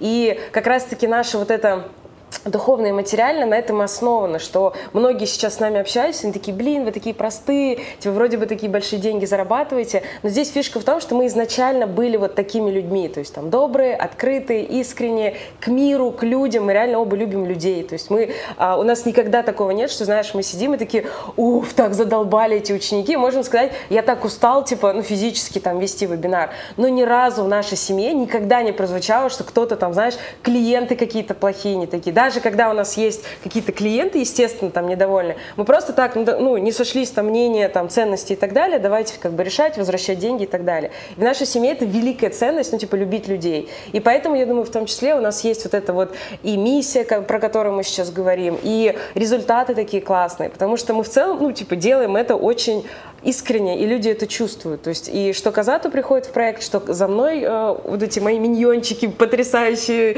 э, женщины, которые идут за мной в любые проекты и так далее, это по ценностям прям. То есть мы, у нас и продажи через ценности, и продукты все через ценности. И то есть мы все свои продукты делаем так, как, ну, типа, мы бы сами хотели проходить. И я думаю, еще вот ключевая, наверное, штука, это именно, ну, типа, любовь к, к людям, к продукту. И в инфобизе реально я прям вижу, знаешь, многие же, опять же, звездочки там взлетают и так далее. Я прям вижу, кто, ну, это очень сильно чувствуется, когда человек это делает прям по любви и прям вот, а кто делает реально ради денег, у кого вот прям деньги, деньги, деньги. И это очень разворачивается всегда одинаково, ну, типа, как потом дальше это все складывается. И я думаю, мы так долго в инфобизнесе и будем, скорее всего, еще долго в инфобизнесе. А у нас уже даже, знаешь, у нас, в принципе, финансово нет потребности даже а, постоянно, ну, вот инфобизнес делать. Но мы это делаем, потому что мы от этого кайфуем. То есть это уже как часть твоей жизни. Когда ты, и- да, когда ты помог человеку увидеть то, что не видел, и что-то поменял, и у него жизнь вот так вот на 180 градусов поменялась, и он такой благодарный и говорит, блин, я благодаря тебе, короче, у меня вот теперь Я так. жизнь поменяла. И ты в Вот этот это момент думаешь, истинный блин, источник мотивации. Это, да. да, Просто это- как фейерверк. Это да, вот мне вот- мы недавно сейчас закончили с Алиной обучение коучингу, полгода учились на коуче, ну именно как это очень крутая практика. Это как раз да. таки область, относящаяся к слову инфо. Я так Инфо, понимаю, да? инфо, и при этом духовности, и при этом, ну, Духовность, то есть там про- вот это вот все, да. И там было прикольное упражнение, которое я советую всем сделать, и меня вообще проперло. И я думаю, что многим тоже, нашим слушателям, зрителям зайдет. Это представить свой последний день жизни. Вот у тебя, вот все. Сегодня ты проживаешь последний день жизни, и сегодня ты ночью закроешь глаза, все, умрешь, ты завтра не проснешься. И ты представляешь вот последний день жизни, что происходит в этот день. Я такой стою, такой особняк, дом и так далее. Там, я говорю, меня радует там 100 20 машин, которые у меня стоят, или тысяч квартир в Дубае, они меня радуют в этот момент. Такой, да нахер мне эти квартиры? Я с собой это не заберу. Но люди, которые сидят и говорят, блин, благодаря тебе моя жизнь поменялась, такой, блин, вот, это источник мотивации. Да, Когда люди ты- это наша самая большая Да, и когда ты с этим соединяешься, я хочу, чтобы, когда я умру, было максимальное количество людей, которые сказали, блин, назад красавчик. Ну вот, типа, вот это меня мотивирует. И, и это не про деньги, короче, это вот про то, что то, что ты делаешь, И что ты хочется вот оставляешь прям, после да. себя. То есть, по сути, ты делаешь каждый раз вклад э, в человека. То есть, и, и это невероятно видеть. У меня прям мурашки сейчас бегут, когда ты чуть-чуть прикладываешь, там, не знаю, вот кто-то посмотрит Чуть-чуть интервью, направил, да, кто-то человека, и он начал по-другому И у него все по-другому, и ты видишь, что просто от соприкосновения, как будто бы ты положил семечко, а там вырос целый цветок, и у людей прям меняются жизни. То есть меня мурашит от этого так, ну, типа, сильно, что я не знаю, то есть и у нас с Азатом реально нет ценности, знаешь, то есть несмотря на то, что мы а, там финансы и все остальное, мы себе очень плотно сделали финансовый фундамент и так далее, тоже благодаря кризисам, кстати.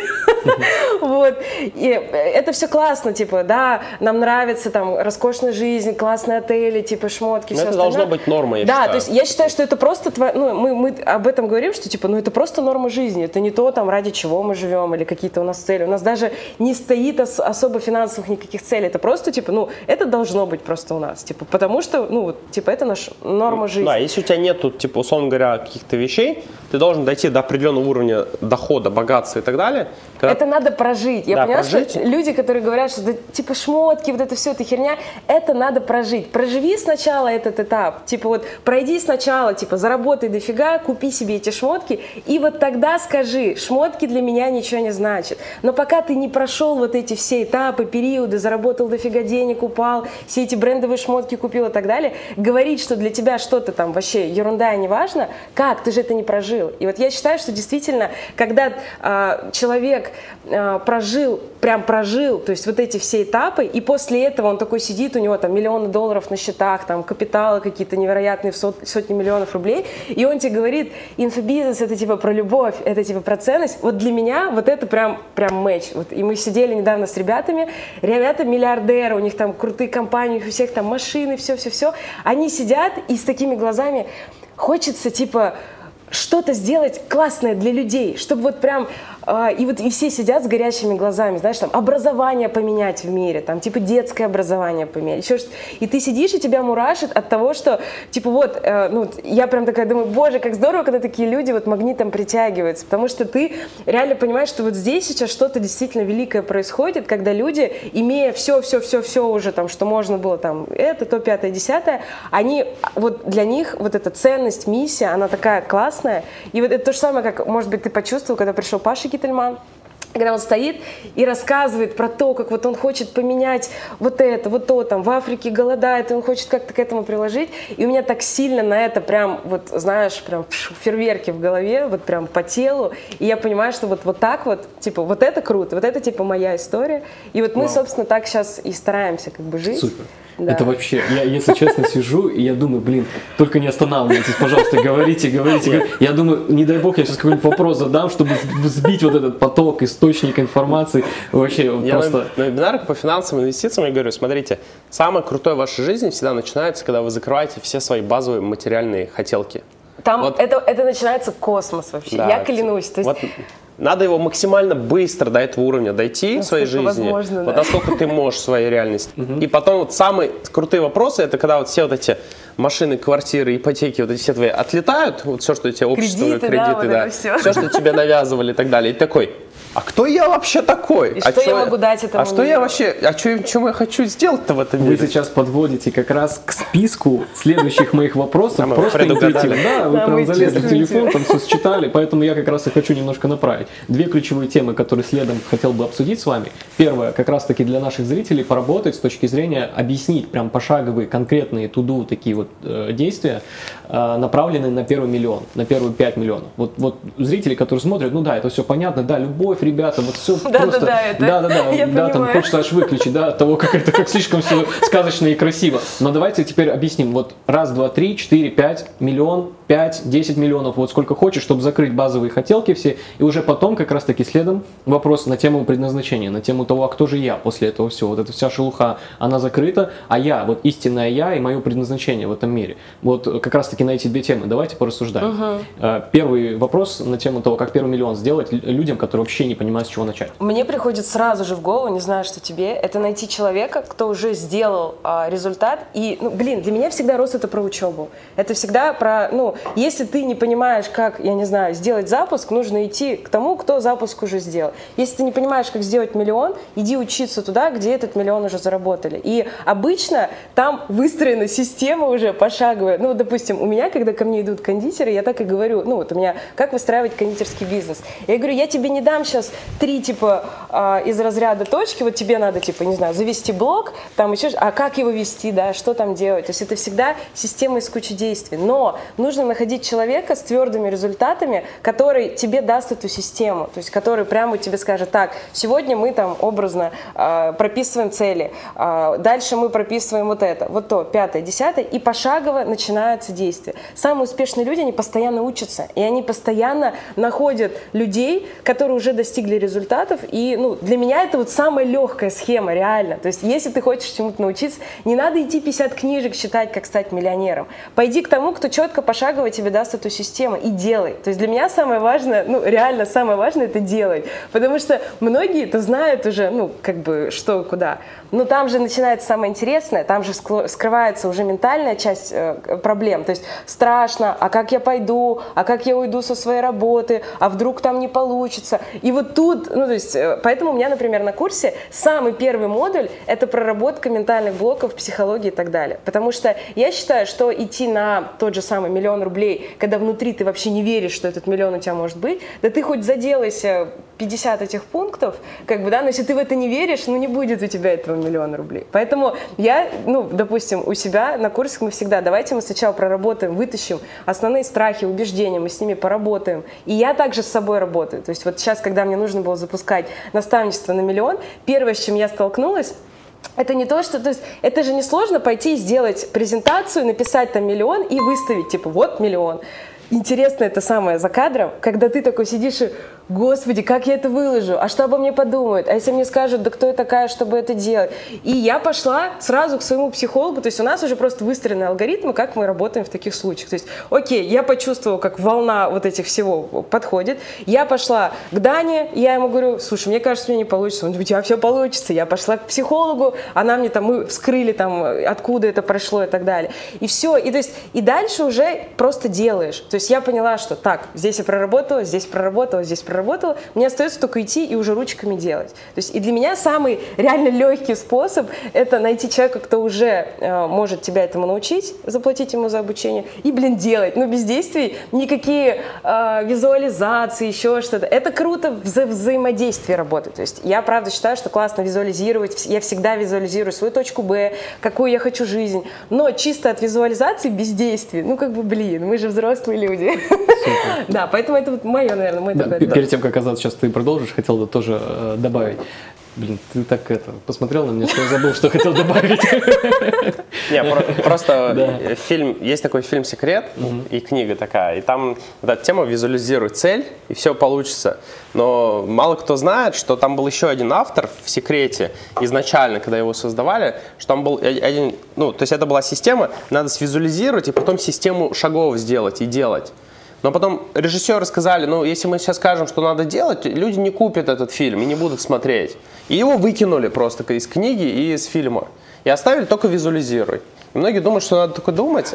А на самом деле там был чувак, который говорил, что надо делать. А его вырезали.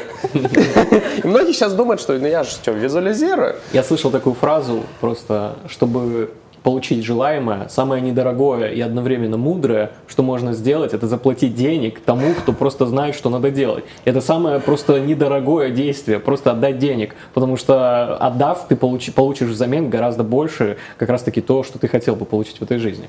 Вот, и мне тоже однажды эта фраза очень сильно откликнулась. Блин, прикиньте, просто из всего многообразия у многих есть убеждение, что деньги заплатить это самое последнее. Типа я попробую сам сначала. Да, я да, там, да, да, да. поварюсь- И поэтому растягивается вот этот вот э, момент. Опять же, здесь, э, если дальше копать, новые убеждения вскрываем. Ну, окей, деньги, типа, это все могут заплатить, а вот у меня нет денег и так далее. Во-первых, я реально поняла, что когда людям надо, они из-под земли достанут и найдут деньги. Я как-то смотрела нечаянно программу про экстрасенсов, и там женщины, которым нужно было что-то там призраком этот, они находили любые деньги, чтобы, э, типа, призрак их поговорил с ними. И я тогда так это запомнила, я думаю, человек, который живет в деревне, который откуда вообще можно взять деньги, и она нашла эти деньги. И, и еще один у меня был случай, когда в Африке мы были, и там чувак, который вообще из какой-то супер беднейшей там деревни и так далее, и он нашел деньги, возможности и желание обучиться водителям, чтобы там устроить, выучить английский. И когда я вижу такие истории, когда вообще люди, то есть вообще без ничего, они там идут, и таких историй же миллион, но когда ты вживую еще это вот видишь, я помню, и чувак, он сидит, он ведет типа тачку, у нас вот русскоговорящая компания получается, ну вот устроился, зарабатывает по меркам там а, просто сумасшедшие деньги, и я такая думаю, В Африке. в Африке, то есть я думаю, любой человек может найти деньги, если ему, ну как бы это нужно. То есть он подключит, просто к космосу подключится, чтобы найти деньги. Но это ладно, это мы опустим, потому что убеждение очень сильное. Деньги это ладно. Но сейчас так много бесплатных источников информации. Реально, зайди к тебе, ко мне, к Азату, просто даже почитать посты, и там же везде уже даже написано, что делать. Ну, типа, реально посмотреть да, даже мои сторисы, знаешь, или там почитать посты, и ты уже найдешь там ответы. Ну, нужно же делать, как бы. Вот. Азат, расскажи, пожалуйста, как сделать первый миллион, 3, 5, 10 и прям закрепиться на этом уровне, чтобы прям постоянно, системно, с точки зрения бизнеса, повторять этот результат. Я сейчас попробую, да, объяснить не на уровне... Я попробую объяснить на уровне смыслов. Смотри, а, почему не получается, скажем так, у многих людей, помимо убеждений, там, привычек и так далее, стратегии, а, не получается, потому что мы не знаем, а какие эффективные... Вот вопрос из серии, а какое эффективное действие, которое мне приведет к тому результату, который я хочу привести. И, соответственно, у нас какая проблема сейчас? Проблема в том, что у нас много информации. Сейчас, ну, каждый год создается больше информации, чем за прошлое там все существование человечества, условно говоря. И вот информации становится все больше и больше, и мы не можем, то есть это опять навык работы с информацией, да, вспоминаем инфобизнес, что такое. И мы не можем понять, а что из этого, ну, как бы истинное, а что из этого ложное. Потому что мы это можем делать. Нам говорят, здесь надо личный бренд делать, здесь надо, блин, запуски делать, здесь надо трафик делать, здесь надо проявляться, здесь говорят, инвестируй, здесь вообще Здесь крипта. фильм «Секрет» просто Здесь визуализируй, «Секрет» говорят, вообще делай, просто- визуализируй, да, Да. там. Здесь говорят, вообще не надо что делать, иначе вообще пипец всем, у нас скоро вообще война там и так далее. То есть, и вот куча противоречивой информации, мы все такие сидим в этом коллапсе, да, вот, и люди такие, каша в голове, а что делать-то непонятно. И я сейчас хочу вот из дать три ориентира внутренних, а, если мы берем конкретно инфобизнес, мы же про инфобизнес говорим, да? Э, Про Э, инвестиции. Вообще в целом про деньги, но инфобизнес это как основа. Да, потому что мы говорим про продукт, с которым мы выйдем что-то и в этом мире что-то. Это, это даже не только про инфобизнес. Да, это подход к бизнесу, Да, в вообще принципе. бизнес. Это про то, чтобы что-то делать, чтобы больше заработать, скажем так. И есть три вещи. Вот если убрать весь информационный шум, вот про всякие там э, проявленности, там медитации, там ну, куча всего. Нам же постоянно пытаются какую-то новую идею подкинуть, что вот без этого у тебя точно не получится. А на самом деле, как бы до этого, возможно, надо дойти на определенном этапе. Возможно, этому человеку, который это говорит, это ему надо. А вот если ты вообще новичок и думаешь начать первые шаги делать, я считаю три а, фундаментальные базовые вещи, на которые нужно сфокусировать как лазер все свое внимание, и они про результат. А, об этом еще говорил в свое время Дэн Кеннеди. И я сейчас попробую это объяснить простым языком. Оно переводится как три вещи. Послание, рынок, канал. Все. Ты держишь три эти вещи в голове. Объясняю, что это такое. Послание – это твое предложение, это твой офер, с которым ты выходишь в этот мир. То есть, по сути, это твой продукт. То есть, что ты, какой, с каким продуктом, с какой идеей ты выходишь в этот рынок. Ты говоришь, я тортики пеку. Я там помогаю миллионы зарабатывать, я помогаю соцсети раскручивать, или я там машины чиню. Это послание. То есть это твой продукт, это твой офер, месседж этому миру. Что я говорю миру? Что вот я в этом силен, у меня есть продукт, который решает что проблему. Я могу дать, да. Что я могу тебе дать? То есть это первое, это послание. Второе, это рынок. Это рынок, это целевая аудитория. Это люди, кому ты это делаешь. Это очень важно, потому что часто мы не понимаем, а мы, мы сделали продукт, так я умею вязать. Буду всем рассказывать, что я умею вязать. Ну, как бы всем не надо. Надо тем, кто любит вязать. Надо найти, где эти люди обитают, чем они дышат, а, что они кушают, куда они ходят, как они мыслят. И говорить про их проблемы. Проговорить, как им, вот конкретно, в их случае, вот у тебя, ты вязал, у тебя крючок отвалился, а вот как тебе его обратно ну, засунуть? То есть ты говоришь про их боли, про их проблемы. То есть второе это целевая аудитория. То есть ты должен, первый, сфокусироваться на том, как, каким продуктом я выхожу. Второй должен сфокусироваться, кто эти люди, для кого я это делаю. Потому что, условно говоря, если мой продукт для инвесторов, а, если я приду там школьникам, студентам, буду рассказывать, да им нафиг инвестиции еще не сдались, у них даже первых денег нету. То есть, ну, это не моя целевая аудитория. Или я приду, там, условно говоря, начну, там, Алина придет и бизнесменам про тортики будет рассказывать. Да нафиг, ну, тут ты скажешь, ну, я куплю тортик, зачем мне тортиком учиться и так далее. То есть, это не бьется целевая аудитория. То есть и третье это э, послание рынок. И канал, канал это канал коммуникации.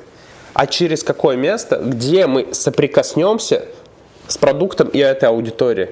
То есть это может быть социальная сеть, это может быть Telegram, это может быть Instagram, это может быть офлайн мероприятие. Если у тебя ты продаешь там недвигу в Дубае, условно говоря, и к тебе приезжают миллиардеры, но не будут они в соцсетях сидеть, смотреть твои посты. Их надо пригласить на private ужин, где там на Ламборгини все заедут, там будет стоять лев возле входа живой, встречать всех, да, и принц Абу-Даби там какой-нибудь. Ну, то есть вот, и там будет супер вип вечеринка, и потом им презентует сам шейх какой-нибудь, да, какой-нибудь супер дом, там они купят. Потому что для них создан канал коммуникации, вот который для них понятен. Поэтому я считаю, что когда ты начинаешь любое дело, вот ты должен просто для себя выделить вот эти три сферы. Типа, с каким офер то есть послание это офер. С каким оффером я выхожу в этот мир? И, и он должен быть четко И он должен быть очень вкусный. То есть он должен быть лучше, чем у других. Он должен быть, ну, такой желаемый, чтобы люди хотели купить его. Потому что он должен, ну, это тоже отдельная история. Ну, это как бы можно учиться создавать оферы, докручивать и так далее, делать крутой продукт. Это про продукт. Когда говорят продукт, продукт, продукт, это вот про это. Продукт, его маркетинговая упаковка и так далее. Это первое. Второе, это аудитория она очень важна. Ну, то есть, если у тебя может быть самый крутой продукт, ты изобрел крутую вещь, но если ты некому его продавать или ты не продаешь никому, знаете, сколько экспертов, которые супер крутые топы в своем, вот реально я знаю многих, вот прям они там какие-то супер нереальные вещи делают, но никто о них не знает, они никому не нужны. У тебя может быть самая крутая методика, ты может быть самый изобрел инновационный способ что-то делать. Но если об этом мир не узнает, какая разница? Ну, то есть ты как бы, это твои мысли просто, как бы ты сам собой остаешься. И третье, это через, через какой канал коммуникации ты с людьми будешь взаимодействовать. Все, все остальное, это все надстройки, вот на эти три базовые вещи. И когда ты начинаешь бизнес, когда ты начинаешь инфобизнес, ты начинаешь свой проект, ты должен сфокусироваться только на этих трех вещах. И сделать каждый из них хорошо, и тогда у тебя все будет хорошо. Ну, я предлагаю в завершении темы про финансы, уже плавно переходя в духовную область, так скажем, завершить эту э, тему цифрами. Сколько сейчас в ваших компаниях оборота, какие результаты, чтобы у зрителей тоже было понимание по масштабу? Ну, смотри, у нас сейчас вот буквально на днях, когда мы записываем это интервью, у меня будет больше, чем 500 тысяч подписчиков в Телеграм-канале. У нас тема финансов, инвестиций. Сейчас это третий канал во всей России в теме инвестиций и финансов. То есть это мой личный персональный блог в русскоязычном пространстве. И моя задача уже к лету 2023 года, а, вне зависимости от того, когда люди будут интервью смотреть. То есть я уже планирую стать миллионником, то есть прям телеграм-миллионником. То есть это звучит прям как вызов.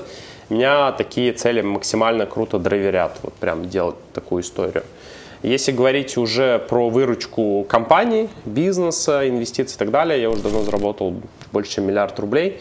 И сейчас те цели, которые я ставлю, я ставлю уже э, такие, они не связаны с деньгами, то есть деньги это всего лишь следствие того, что я делаю. Цели, которые я ставлю, они связаны с моим интересом, с исследованием каким-то или с какими-то вот то, что связано с какой-то моей миссией. Мне хочется как-то прям очень сильно повлиять на людей, на общество в позитивном смысле, да, для того, чтобы было больше финансово грамотных людей, хочется, чтобы больше людей сделать миллионерами, хочется больше людей, чтобы они как-то свою жизнь поменяли, пересмотрели какие-то, может, свои убеждения, стратегии, начали по-другому относиться к деньгам, с ними работать и зарабатывать, может, гораздо больше денег. То есть меня вот это больше всего драйверит, а, поэтому такие у меня цели. Ну да, я понимаю, что Зад просто не особо хочет озвучивать цифры, но просто то, что он сказал, миллиард рублей это не за всю историю, это за небольшой промежуток как бы времени. Просто этот. Там у меня, у меня доход складывается из инвестиций, из бизнеса. Да, и, то есть еще, да, то есть у нас есть не только доход, который от э, непосредственно инфобизнеса, то есть у нас очень много там и в инвестициях, и в проектах там и так далее, и так далее. Вот, поэтому у меня тоже э, я не знаю, мы почему-то как-то негласно договорились не озвучивать, мы, мы ни разу просто не озвучивали на а, прям, ну, типа, масштабную аудиторию свои цифры, и, типа, как будто бы немножечко даже, типа, а ой, типа... Может быть, пора перейти этот как раз-таки барьер? А, слушай, ну я тоже тогда скажу, что моя компания зарабатывает, ну, типа, вот за последние, там, скажем, какое-то количество, несколько лет, там, сотни миллионов рублей, и, как бы, это действительно, ну, мы крупнейший а, проект в, конди... ну, вот в, в моей нише, то есть мы крупнейший проект, у нас буквально несколько а, человек, мы несколько проектов, которые вот, ну, самые-самые такие крупные. Поэтому а, мы тоже, ну, типа, Россия СНГ, назовем это так. Вот, поэтому а сейчас, а, когда я, ну, вот мы выстроили в кондитерском проекте а, скажем так, систематизировали, автоматизировали его, и у меня сейчас действительно в проекте, например, у меня тоже, если говорить там про соцсети, там в одном канале там 530 тысяч подписчиков, в другом там по 200, и телеграм-канал тоже там 70 тысяч подписчиков. Ну, то есть а, они все растут, развиваются, очень много а, делегировано, и, допустим, как я считаю, на самом деле фишка сейчас моего бизнеса в том, что нам удалось все настолько систематизировать и автоматизировать, что я вообще могу не появляться, грубо говоря, вообще, ну, типа, весь месяц вообще исчезнуть, и меня нет. И у меня все будет как часы работы, деньги будут приходить. И для меня, например, это, да, допустим, сейчас а, я чуть-чуть вышла из кондитерского проекта, и чуть-чуть, естественно, ну, пониже стала, например, прибыль, но учитывая, что это все на автомате, то есть без моего явного постоянного участия, я считаю, что это вообще настолько крутой результат, особенно а, это, как знаешь, звучит как женская мечта, то есть у тебя есть свой крутой бизнес, который работает, приносит тебе миллионы, ты можешь заниматься чем хочешь, ну, реально по факту чем хочешь, то есть и это не зависит даже от того, там, э, муж, не муж, еще какие-то истории, это реально офигенно. И я сейчас хочу это масштабировать, этот результат, и при этом я сейчас еще начала выходить за пределы кондитерского мира, поэтому для меня сейчас даже, знаешь, дело не столько в цифрах, в оборотах, а, потому что так или иначе, например, в, когда вот, вот эта вся история февральская случилась, моя ниша пострадала, то есть я не буду здесь скрывать, потому что э, сфера а, кулинарии, она тоже, когда наступают такие времена, не самые, типа, из разряда востребованные, то есть в этом плане инвестиции, психологии и прочее, они были, конечно, больше на коне, но я реально горжусь тем, что мы держим а, постоянно, то есть а, на автомате всегда падают миллионы рублей, назовем это так, и сейчас я вот еще дополнительно выхожу в сферу, где, ну, типа, тоже уже миллионные э, будут как бы штуки, и для меня, как для женщины, это, знаешь, большой-большой классный результат. И я для себя решила, что я не хочу гнаться именно за цифрой в плане больше, выше, сильнее. Я это отдаю мужчине в нашей семье. Вот. А он вообще что-то как ракета начал лететь. И я такая, знаешь, это как в том рилсе, что а она намедитировала, а он 7 дней в неделю сидел, работал.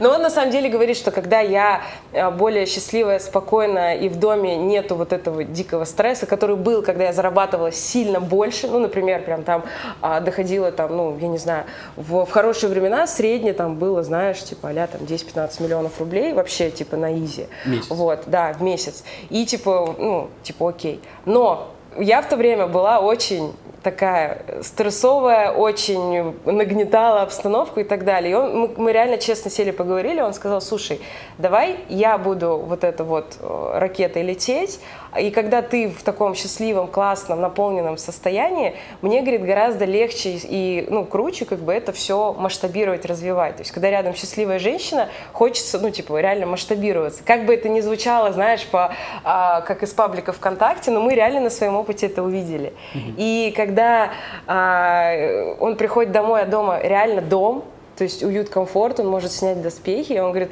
вот в таком, типа вот в такой атмосфере мне зарабатывать хочется еще больше, типа, и он реально начал зарабатывать больше, и такая, а что же я, зачем я тогда вообще вот это все тогда? Лайфхак для женщин получается, да? Да, ну на самом деле у нас реально прекратились вот эти скажем так, терки именно финансовые, потому что у нас, когда два лидера сильных человека в семье, это непросто. То есть нам пришлось очень много потрудиться, чтобы я стала нежной девочкой, он на этом фоне был вообще, типа, там, героем э, и там... Да, главное, роль не перепутать. Да, здесь. а у нас они нормально так путались, мы, мы столько, короче, всего вот этого проходили, что мы реально вот пришли к тому, что женщина — это женщина, мужчина — это мужчина, и классно, когда это все не намешивается. И сейчас я прям реально с гордостью то, что да, там я, например, сейчас э, не в... в не, ну, хотя, что я говорю, я сейчас тоже все равно вот запускаю свое наставничество за миллион, считай, 15 человек, то есть я все равно продолжаю делать классные результаты финансовые, но, блин, из другого состояния. Никогда тебе нужно прям порваться и сделать.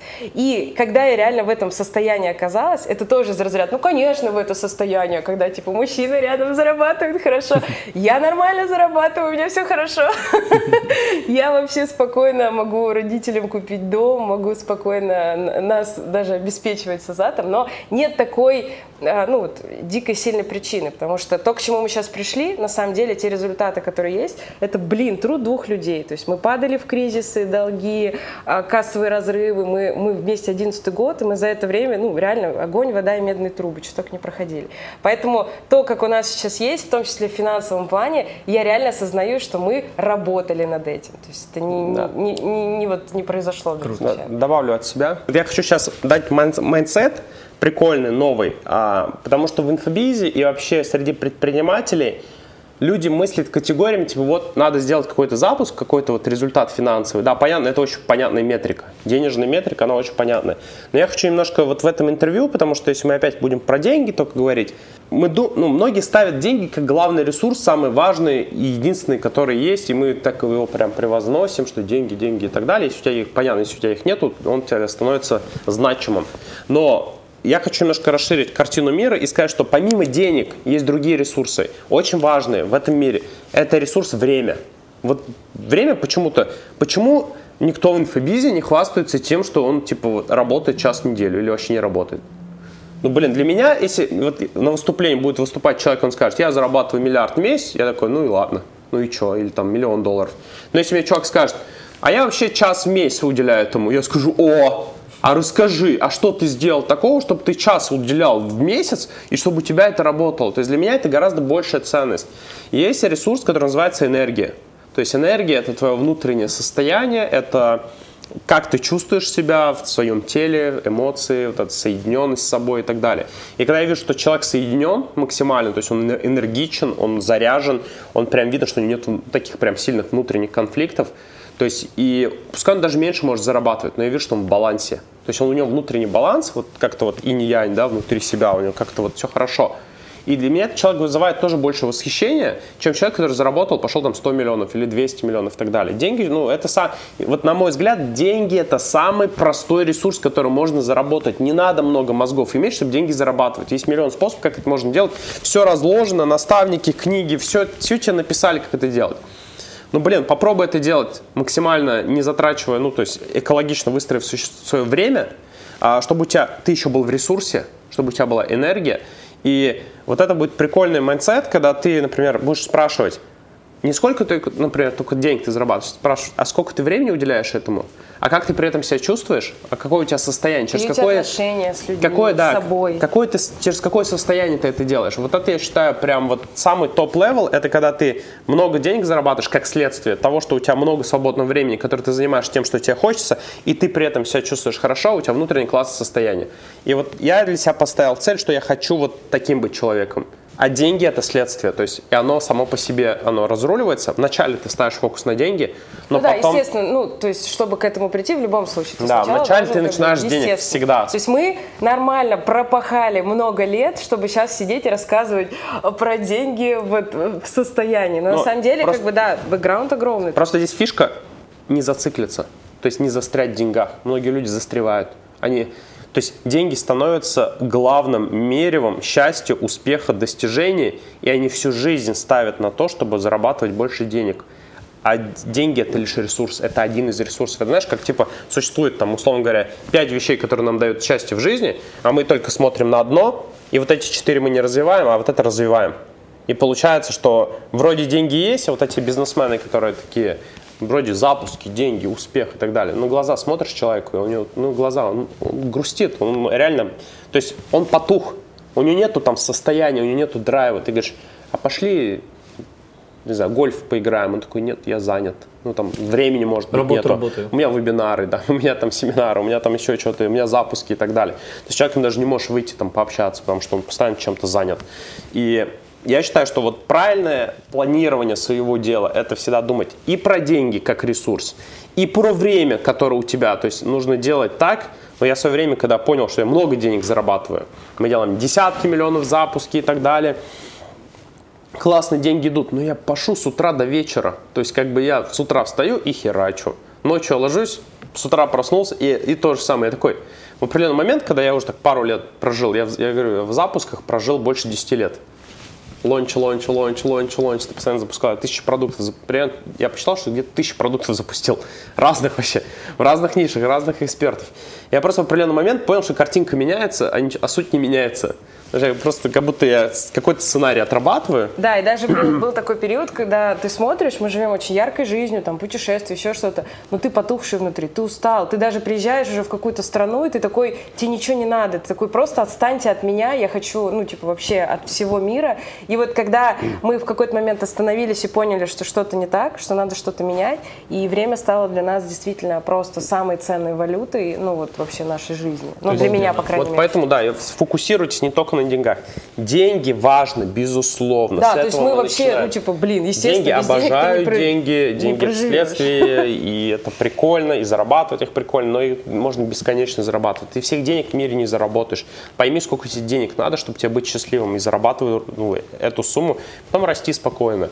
Второе – это время, то есть время, когда, вот, когда ты закрываешь базовый с деньгами вопрос, Второе, просто тебе надо базово закрыть э, еще с, с временем, чтобы у тебя было свободное время. А это тоже пипец какой-то. Это очень сложная задача. Это очень сложно, То есть, когда как ты бы, привык уже вот, вот так вот. Когда весь результат зависит от тебя, то есть вот я сейчас зарабатываю, я заработал эти миллион долларов, но я заработал не тем, что я пашу с 24 на 7, это сделала система, команда, то есть я это сделал легко, в состоянии потока, мы там съездили там путешествие, отдохнули, Но работа была, безусловно. То есть ну это да, не да, что как бы, типа, ну, это- Намедитировал, да? Да. Ну, это не, не 24 на Да, 7, ну, это на не 24. месяц заперся и херачишь, да, условно говоря.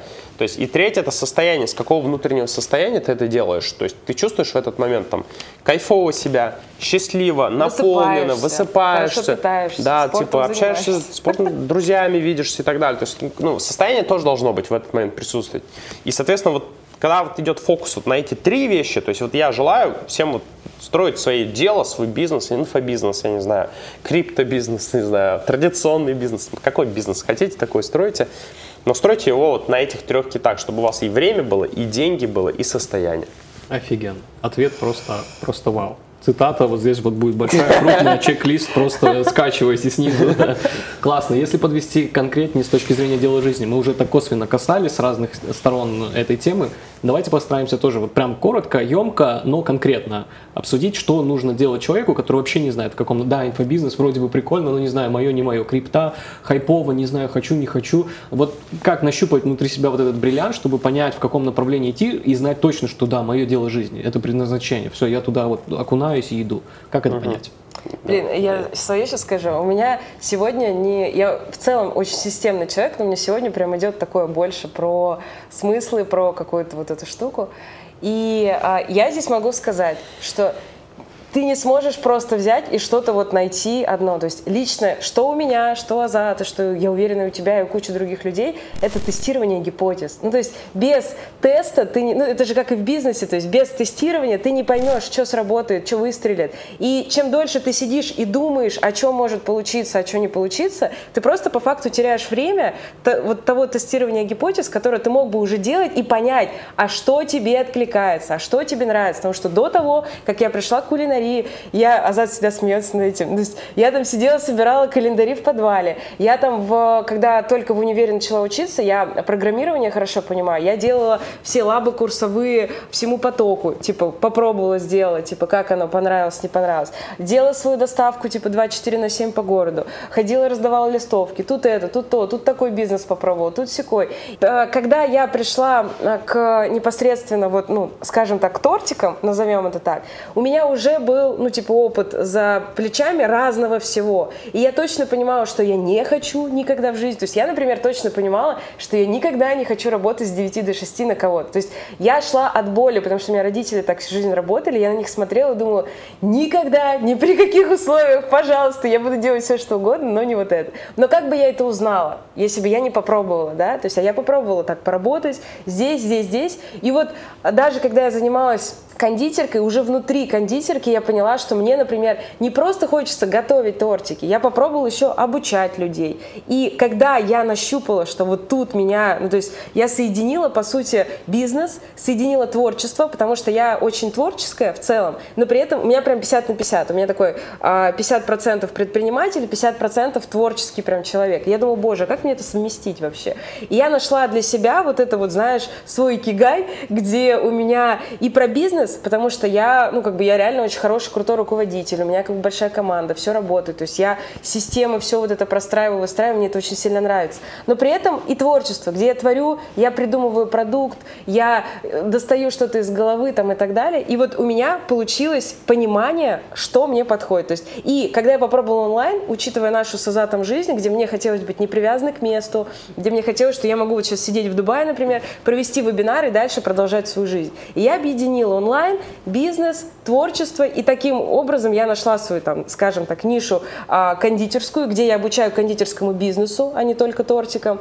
И, то есть у меня получилось то, что я хочу. Но нашла ли бы я это, если бы я кучу всего не попробовала?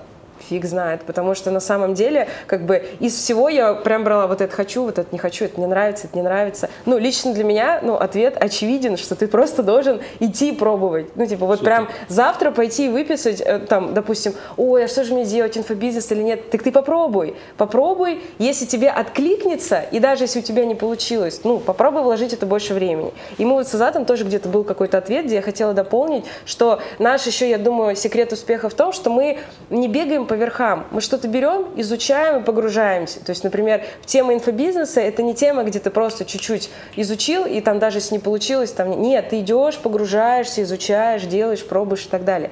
Но если у тебя не горит, не откликается, и ты это делаешь просто ради денег, ничего не получится, потому что должно гореть. И вот у меня на все, что вот я собрала, у меня горело. И поэтому, я думаю, в том числе и хорошо выстрелил. То же самое у Азата. То есть какие у него, сейчас вот он расскажет его, его опыт, как у него там миллион было ниш, где он пришел сейчас к инвестициям, допустим, и до этого он пробовал и, ну, вот, и в бизнесе, и в инфобизнесе кучу себя в чем. То есть и вряд ли бы он, наверное, сейчас так себя, ну, типа, хорошо ощущал в инвестициях, если бы он всего того не попробовал. Вот, поэтому Супер. для меня ответ такой очевидный. Я, кстати, пока ты говорила, перед собой в глазах, э, в своих, вот ты говоришь, а у меня, короче, две такие визуализации. Первое это икигай, потому что я тоже очень большой поклонник этой идеи японской, угу. да, что там всего лишь четыре простых пункта, простых вопроса, которые дают тебе понимать, понять все. Первое, что тебе нравится, типа, чего просто кайфуешь. Ну, это легко, мурашки побежали, да. типа, о, классно. Тело да. Второе, это в чем ты реально сам своими глазами видишь, у тебя получается. Ну, это просто маленькая разума, и достаточно это понять. Ну, типа, это Г или это прям прикольно, А да? это еще, знаешь, самое прикольное, я недавно то, тоже читала исследование, что в детстве сразу видно, к чему у тебя вообще есть предрасположенность. То есть если ребенок с утра до вечера ходит и рисует, то, скорее всего, ему нравится рисовать. Ну, вот знаешь, из этой темы. Да, и в детстве, очень, если сейчас нас разложить на кусочки, вот прям, э, ну, не в прямом смысле, а как бы, а, то мы увидим, на самом деле, что мы занимаемся тем, что в детстве нас тоже драйвило. Я и вот то, что ты сейчас говоришь, это вот как дополнение. Да, и там два оставшихся пункта, это то, что, типа, люди к тебе сами обращаются и говорят, блин, слушай, по-братски сделай там, да, и ты вот делаешь, делаешь, делаешь, и тебе аж неловко от того, что это легко получается, а люди прям тебя постоянно об этом спрашивают. И все, что следующим пунктом остается, это брать за это деньги. И вот комбинация из этих четырех составляющих уже дает понимание, что вот оно дело Да. жизни. А вторая, короче, инфографика, которая была передо мной, это для тех, например, кто вообще не понимает, с чего начать. Вот как, ну, ну окей, вот что, что делать, первые шаги. Просто список Forbes открываешь и начинаешь. Так, первый пункт нефтянка, окей, не подходит, не слишком адекватно. Да, второй пункт, так, окей, типа, если там есть инфобиз, все, пойду сюда. И вот прям чек-лист такой, начать тестить все эти ниши до тех пор, пока эта комбинация не будет найдена. И вот я однажды это понял, все, два списка, Forbes, Икигай, и, и начал эти искать параллели, и все, и так или иначе дойдешь до Да. понимания, кто ты, для кого ты, что ты предлагаешь, и где тут кайф вообще.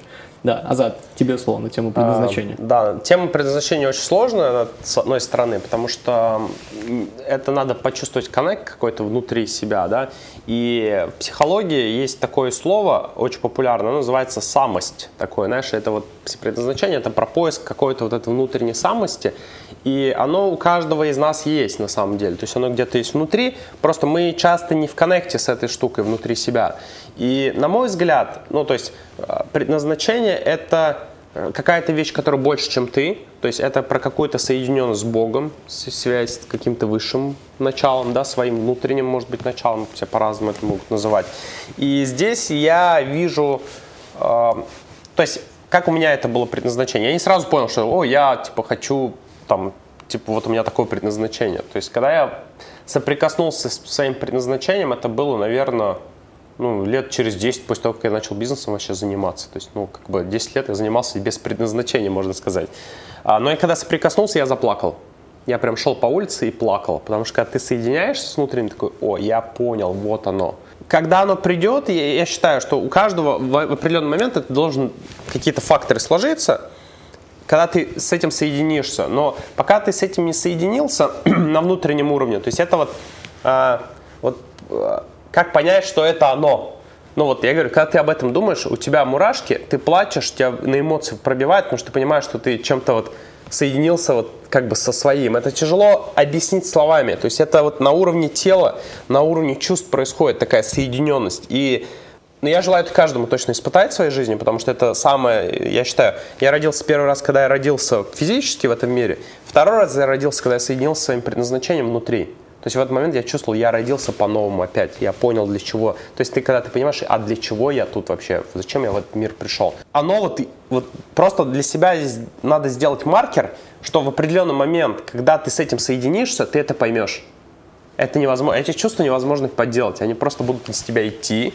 Ты можешь плакать в этот момент, ты можешь смеяться, ты можешь, ну, это будет сильная эмоция. То есть это когда ты с ней соединяешься, это просто тебя так трясет. Мы всегда стремимся, то есть наш ум, наше тело, оно стремится соединиться с предназначением. По умолчанию это мы хотим объединиться и с этим слиться. Я говорю, у меня это 10 лет заняло. Драйверит купить себе тачку, ну иди и зарабатывай на тачку на, на квартиру зарабатывай, я не знаю, там, мне вот компьютер нужен был. Тогда путешествие, я не знаю, иди зарабатывай на путешествие и так далее. Но когда ты будешь что-то делать, ты будешь неизменно меняться, искать себя, и в определенный момент, вот здесь самое главное, этот момент не прощелкать.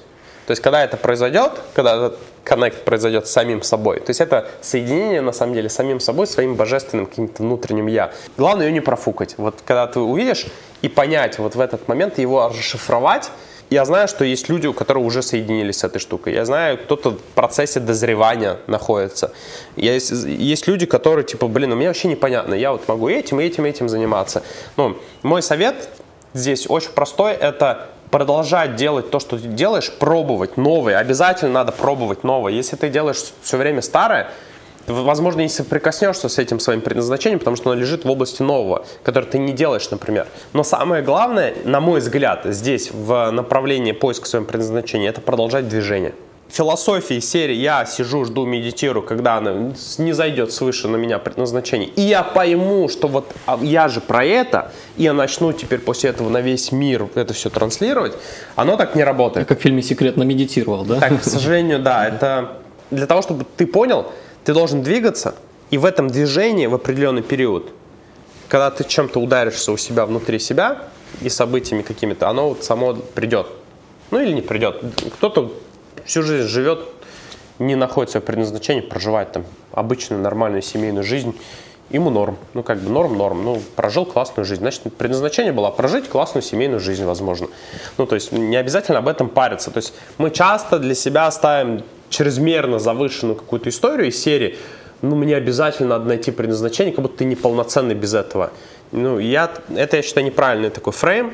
Правильный фрейм, это оно само тебя найдет. Вот когда ты себе говоришь, я все, я расслабляюсь, предназначение меня само найдет, а я буду просто делать то, что мне интересно, я буду своего интереса идти двигаться. И двигаться, главное, не стоять, не смотреть вот так вот. Это как вот сейчас э, для женщин, чтобы было более понятно, то же самое, как с поиском э, своего, ну, типа, когда говорят же, что не надо ходить и искать, типа, мужа себе, просто расслабься, занимайся собой, люби себя, типа, вот это все, и оно тебя найдет. Ну, Да. по факту, про все это, на самом деле, вот сейчас, и про, про. Так, предназначение. так, так тоже. оно и работает, да. То есть вот здесь главное не фрустрировать себя из серии, что, блин, у меня нет предназначения, блин, я не тем занимаюсь. Пока ты в этих мыслях находишься, ты как бы, ну, ты стоишь. Да, и упускаешь то, упускаешь что возможности, которые, возможно, ты бы что-то сделал в этот момент. Да, ты сделал бы не то, но ты сделал не то, и потом сделал то, и там нашел этот клад. То есть я это воспринимаю как путь, который тебе надо проходить, и твое предназначение как клад лежит на определенном в этом пути. И вот этот путь, который ты проходишь, он нету там правильного или неправильного. Его в любом случае надо пройти. То есть там будут излеты и падения и так далее. Самое главное, ты должен двигаться по этому пути. И вот этот прогресс должен быть в твоей жизни. Это соединенность, э, что такое предназначение? Это соединенность с собой и с миром, э, с каким-то большой идеей, что ты хочешь делать для других людей. Это уровень миссии. Он, ну, он приходит к человеку, предназначение приходит, когда ты к этому готов. Когда ты настолько изменился, что ты теперь готов для других что-то делать, такое, какую-то историю. Если ты не дошел до этого уровня, как бы, тебе просто не дают. Ты знаешь, как типа крутая, мощная игрушка там или автомат, но ты должен перед этим пройти курс подготовки, чтобы с этим научиться пользоваться. Это же тебе дает дар определенный, да, какую-то миссию, какую-то идею, что ты, ты с этой штукой что-то должен делать. Не так, что ты его нашел такой, о, я купил себе, поставлю сейчас на этот стол, у меня есть теперь предназначение. Нет, это все, это уже какая-то более И высокая таких людей идея. на самом деле сильно видно, которые вот э, не из травмы они действуют, допустим, а именно из того, чтобы из отдавания.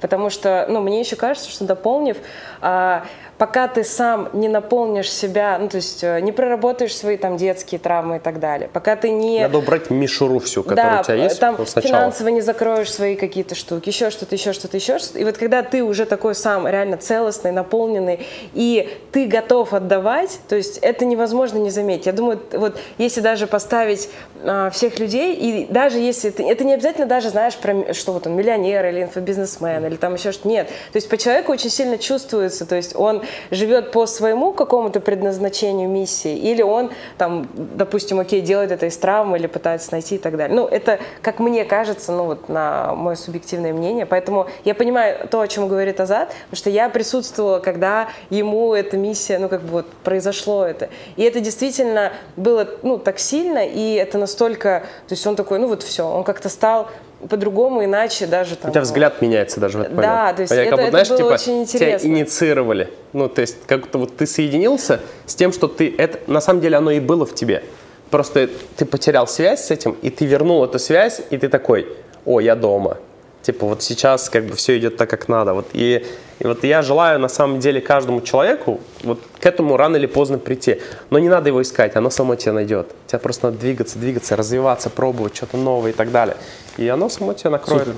И ты будешь кайфовать. Я очень люблю игру шахматы и часто перекладываю эту идею на поиск предназначения. Потому что как раз-таки мат — это условно вот то, что ты описываешь, найти себя внутреннего, да, такого, соединиться с внутренним ребенком, там, да, с высшим сознанием. И это комбинация. То есть ты делаешь шаг, понял, как не надо, и это супер крутой опыт. Да, типа сначала понять, понял, как да. не надо, да. И чем больше ты понимаешь, как не надо, тем быстрее ты находишь ту рабочую комбинацию, в которой бамц, оно вот сейчас был, было найдено. И фактически, чтобы здесь э, к любой цели, к любому поиску, к любой вообще задаче подходить через такие действия, где итерации, итерации, итерации, как ты говоришь, гипотезы, тесты, гипотезы, тесты, и до тех пор, пока это бамс и не сработает, то самое. Мне очень нравится, я всегда так стараюсь тоже мыслить, подходить, перекладываю ваши слова как раз на, на, на вот эту игру и понимаю, что в жизни играть, по сути, надо так же, как и в шахматах. Мой мозг – миллионер. Да. Звучит обалденно, как слоган книги, во-первых. Во-вторых, как суть, которая заложена там. И интересно связать эту тему, поскольку она большая, объемная, нам не хватит и времени, и вообще Ага. такая бездна. Да? да, книгу, во-первых, нужно прочитать. Но вот если связать эту идею с установками и убеждениями, о чем также ты, Алина, затронула сейчас, и вот э, провести разницу между тем, когда человек заработал миллион рублей, и между тем, когда заработал миллион долларов.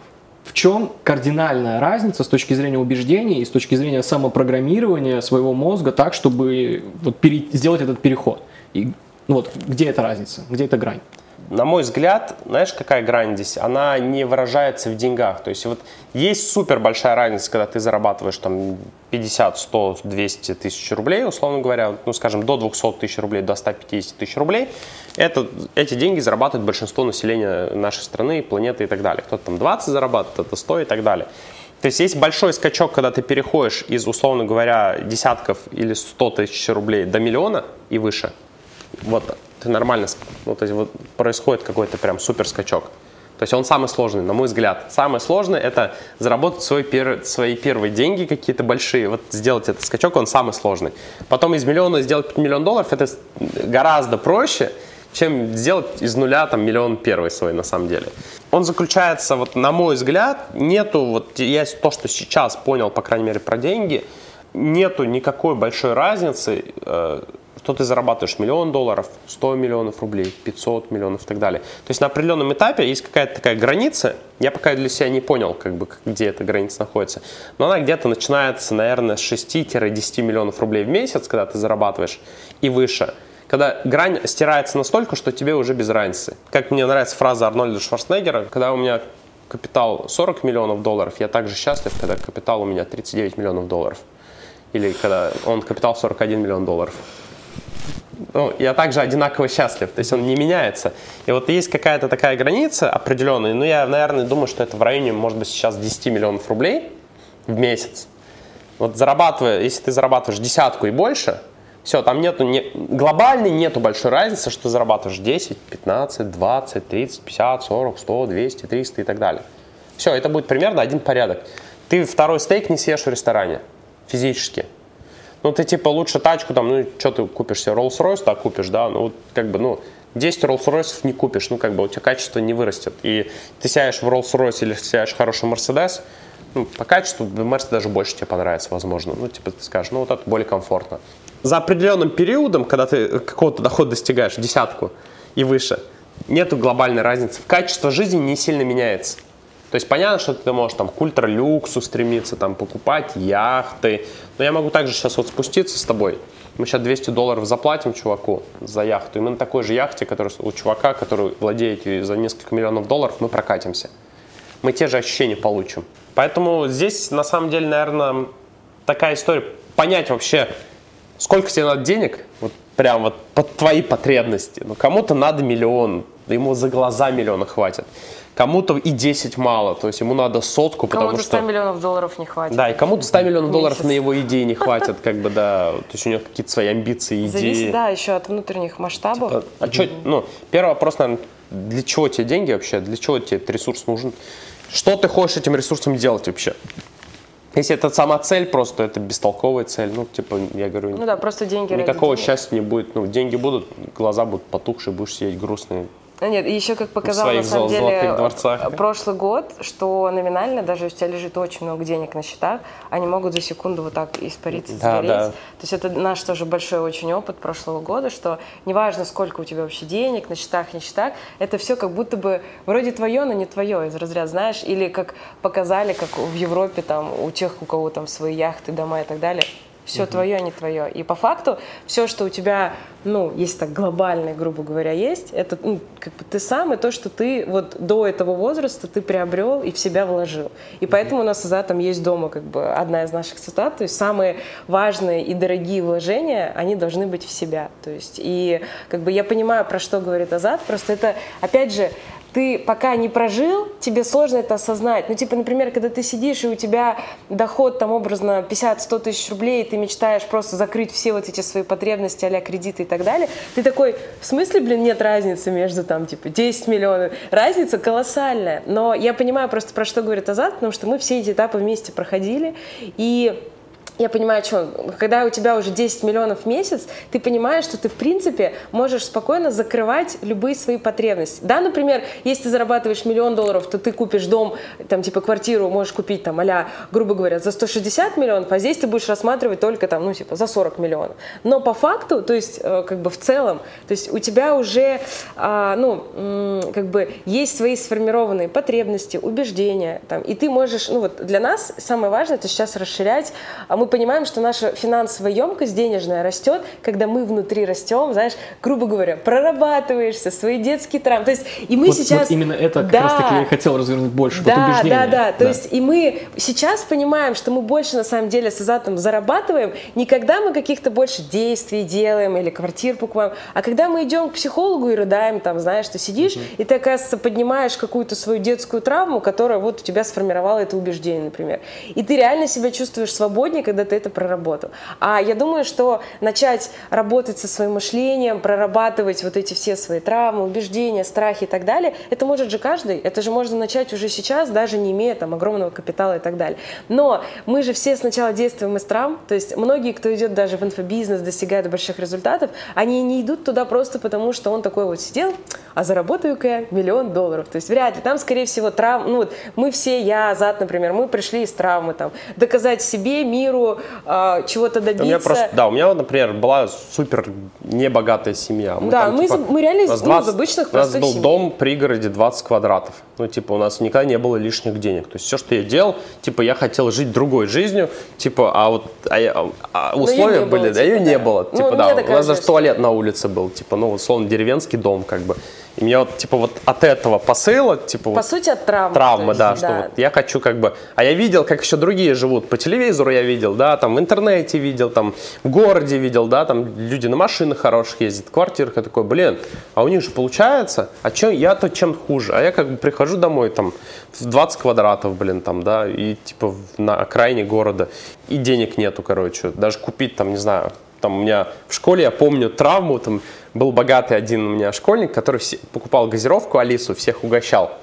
И типа и все такие к нему идут, ну потому что он же типа всех угощает, а я не могу, типа, я такой, блин, типа, ну, богатые люди, они типа вот влиятельные. К ним тянутся. Типа, к ним тянутся, я такой для И это запомнил. на самом деле так. Ну, то есть, когда ты в целом... То есть, богатство, это же, естественно, есть исключения, когда богатство там наворовали, там еще что-то там. Мы еще... говорим про self-made богатство. Да, мы говорим именно про то богатство, когда вот, ну, из разряда, как мы сейчас сделал. с тобой угу. сидим, когда человек, ну, типа, вряд ли ты, наверное, думал в детстве, что такое будешь сидеть в Дубае и записывать интервью. То есть, это же то, к чему ты реально шел, и то, к чему мы шли. И а, вот то богатство, то есть, для меня, например, богатство, это вот прям равно твое мышление, что ты отдаешь в этот мир, какой ты. То есть тебе, ну это как правило игры, и когда ты их понимаешь, что тебе реально, ну вот, то есть то, что вокруг тебя, это то, какой ты на самом деле. То есть не жить в иллюзиях, что я на самом деле, типа, должен быть долларовым миллионером, и я не понимаю, почему я живу сейчас, типа, там, в, в Подмосковье, у меня ничего нет. Нет, то, какой ты есть и что вокруг тебя, это результат того, что ты делал, сколько ты учился, сколько ты в себя вкладывал, сколько ты прошел разных кризисов, там, проработал своих травм и так далее. И я понимаю, что, ну вот, то, где мы сейчас с Азатом находимся, там просто звездец какой на самом деле опыт, травм, сколько мы падали, ошибались и так далее. То есть вот за эти 10 лет, что мы вместе, мы реально прожили то, что люди за всю жизнь не проживают. И это наш выбор как бы ежедневный. Там, э, мы поэтому такие, знаешь, из разряда стрессоустойчивые и так далее. За этим стоит очень много работы, именно работы над собой. И сейчас мы, допустим, а, и именно говоря про твой вопрос с деньгами, да, когда там а, разница между там миллионом, миллионом миллионам долларов, я понимаю, что, ну, типа, на травме ты можешь и много заработать. Ну, типа, это, это реально на травме можно заработать очень много. Но в какой-то момент то есть наступает момент, когда ты, когда ты понимаешь, а дальше-то что? Ну, типа, что мне дальше? Ну, заработал я, типа, ну, купил я квартиры, машины. И вот, вот это чувство, когда ты остаешься наедине с собой и понимаешь, что, ну, типа, деньги это не все. То есть здесь нужно дальше. И 10 миллионов спокойно можете хватать, чтобы просто жить безбедную, потрясающую жизнь, кататься на яхтах. Ты будешь в России топ. Даже в Дубае ты будешь топ. Ну, то есть это да, это, это все, это уже. Но когда миллион долларов, ты такой, знаешь, вот а, у нас был какой-то момент, когда мы мы поняли, что это стабильность. То есть, что это не просто запуск или случайно, что, ну, типа, месяц миллион долларов, то есть, а это уже стабильность. И ты понимаешь, и у тебя начинает, знаешь, по-другому, у тебя ломается твой прошлый мир, и ты понимаешь, что, а что дальше, а что с этим делать? Тебе никто никогда не объяснял, что тебе делать, когда ты заработал, например, например, миллион долларов. Сейчас даже можно много чего найти, знаешь, из разряда, вот как заработать миллион рублей, что с ним делать. А на этих этапах ты такой, ты как будто остаешься снова, типа, из разряда, как, типа, и что дальше-то делать? Как мне, типа, а дальше-то что? Я вот этого достиг, это сделал, потому что большинство людей, у них же основная чуть ли не цель в жизни, это квартиру купить, машину купить, вот дети, там, дом, и вот всю жизнь они вот эту вот, ну, историю Есть три есть. цели который да. человек должен жизнь сделать. А если ты это сделал за пару лет? Да, что дальше? А вот что ты дальше? сделал их, типа, типа, тебе типа а 30 лет, и ты вот, ну вот все вот это там, да, окей, типа, ты это купил, это сделал, это сделал, это сделал, а дальше что? И вот здесь подключается, то есть кто-то уходит в депрессию и на дно, потому что, ну, это же с собой столкнуться, и на травме-то ты ехал, выезжал, а дальше-то что? И чувствовать себя дальше с большими деньгами, там, счастливым, э, в состоянии, и даже просто выходить и радоваться любой мелочи, это прям реально труд. Потому что э, я в себе прям реально ежедневно, это как знаешь, прям важная для меня привычка, и у нас с Азатом есть прям благодарность, мы постоянно практикуем благодарность, то есть ты реально сидишь и благодаришь себя, мир, солнышко, что оно вышло сегодня, а не тучки, знаешь, ну вот до, до банального. Благодарности, когда ты не обесцениваешь, для тебя, когда, ну, вообще ничего, то есть э, то, как мы, допустим, общаемся там а с официантами, с таксистами, то есть ты со всеми одинаково добр, ты со, для меня не существует существует вообще, а, знаешь, э, я никогда э, себе не строила авторитетов, для меня никогда не существовало кумиров, то есть я со всеми горизонтально общаюсь. То есть мне не важно, сколько зарабатывает человек денег, он там миллиардер долларовый или он там, я не знаю, там 10 тысяч рублей зарабатывать, мне вообще абсолютно без разницы. Потому что я смотрю, ну, типа, знаешь, в суть, мне важно, какой ты человек. Потому что сегодня ты можешь 10 а, тысяч зарабатывать, а, например, через пару месяцев ты, ну, там, типа, миллиарды рублей можешь зарабатывать. Ну, сейчас это такая, знаешь, история, ну, реально вот так вот. Но то, какой ты человек, важнее, то, что у тебя внутри, какие ценности. И вот я, когда общаюсь с людьми, я прям стараюсь выстраивать вот эти глубинные, глубокие взаимодействия на ценностях. И у нас сейчас в нашей, там, знаешь, близкой компании друзей, там нет, что что все такие, типа, знаешь, как мы, там, долларовые миллионеры, там, еще что-то. Нет, у нас многие ребята, у них даже Инстаграма нет. Но настолько это вот, ну, знаешь, типа, наши люди по ценностям. И нам вообще плевать, сколько зарабатывает или еще что-то. Естественно, там, например, классно, когда мы встречаем людей, которые на таком же уровне там, там зарабатывают или еще больше. Но суть остается та же. Важно какой-то человек внутри. И я реально считаю, что а, ну, вот количество денег, оно пропорционально тому, ну, какой ты внутри внутри человека и как ты над этим работаешь. То есть что ты каждый день вкладываешь в себя, чтобы у тебя было больше денег, там, больше свободы, больше состояния. Там. Ну вот для меня это про вот это. Касательно убеждений, то есть если подвести к итогу эту тему, то, во-первых, прорабатывать свои установки, убеждения абсолютно нужно каждому. Для этого не нужно много денег. Для этого достаточно там, обратиться просто к базовому там, психологу, который там... Или даже вот для нас вообще супер открытие. Мы пошли на коуча, и мы такие, знаешь, мы пришли после первого модуля, и такие, знаешь, сидим, а почему об этом не говорят? Знаешь, для меня коуч это было что-то из разряда, ну, типа, какой-то чувак, который, типа, дает тебе, там, ты задаешь ему вопросы, он тебе дает какой-то... А здесь вообще нет, там просто азы общения, ну, типа, взаимодействия, ну, типа, друг с другом, бессознательное, сознательное. Это... И мы сели такие, я помню, прям мы пришли такие, Офигеть, да, типа мы, мы знаешь, мы прям сидели, а у нас прям дали тебе инструкцию по работе со своим сознанием, со своим телом, своим душой. Ну, типа, и взаимодействие с людьми. А как это и делать такой, экологично и правильно? Почему об Мы этом такие... не рассказывают? Почему я вот случайно типа об этом Мы узнала? сейчас всем друзьям говорим, идите, и у нас все друзья идут, на коуче. идут на коуче. И мы да. начинаем общаться, после этого у нас разговоры взрослые. Это, типа, знаешь, это такой другой уровень взаимодействия, глубины, да, типа. заботы друг о друге, доверия. И мы реально сейчас обучились, это как, как будто, знаешь, для нас... А, а я, прошивку новую. А я постоянно нам такие штуки э, нахожу какие-нибудь, и Азат, он очень долго такой, да я не пойду пойду на коуча, зачем мне надо. В итоге мы пошли, причем, чтобы ты понимал, выбрали мы коуча не самого дорогого, мы выбрали в Уфе, Типа, но этот человек, которому, ну вот, э, это наш психолог, к которому мы ходили, то есть у нее там за сеанс стоит недорого, там, да, то есть мы не выбрали какого-то супер топа спеца, хотя с нашими возможностями можно, типа, вообще любого в мире специалиста взять. Но настолько мне по ценностям этот человек откликался, и я зада такой говорю, нам с тобой надо туда пойти. Он не хотел идти, а потом пошел, он такой, блин, Типа это вообще космос. И то есть мы прошли коучинг в Уфе, то есть э, не какую-то супер крутую школу, там еще что-то, но мы получили настолько, ну вот глубокую вот эту историю, что у нас есть даже друг между другом, знаешь, такие новый какой-то уровень отношений. То есть и мы даже сейчас благодаря коучингу мы любой запрос, убеждение, ну я тебе клянусь, мы садимся и просто парочкой вопросы мы друг друга раскапываем. И ты такой, Типа, все, да, офигенно. Это инструмент, да. Нужен есть... инструментарий здесь как бы понять. Если ты не сам будешь это делать, можешь пойти к психологу, коучу, который тебе будет помогать копать твои убеждения. Если ты сам такой, да, у тебя высокий уровень саморефлексии, прочитай мою книжку «Мой мозг миллионер», начни делать упражнения оттуда. Ну вот как бы ты сам себя можешь прокопать. Сам себе психолог. Сам себе психолог, да. Но на мой взгляд все-таки на определенном этапе ты понимаешь, что ты сам себя не, не да, выкопаешь. Ты не можешь увидеть. Стороны, чтобы... Нужен, то есть вот, ну, я со стороны могу, например, увидеть картину какую-то, что происходит у тебя, и дать какие-то советы, которые ты никогда сам не увидишь. Ну просто в сферу того, что у тебя мозг вот так думает, а у меня вот так, например. Ну, То плюс есть, ты варишься в этом. Да, да. И, соответственно, здесь, э, когда ты идешь к психологу, коучу, для меня реально такая точка роста тоже была, когда я начал на терапию, коуч, ну, на психотерапию ходить каждую неделю. Просто стабильно каждую неделю на коучинг прихожу.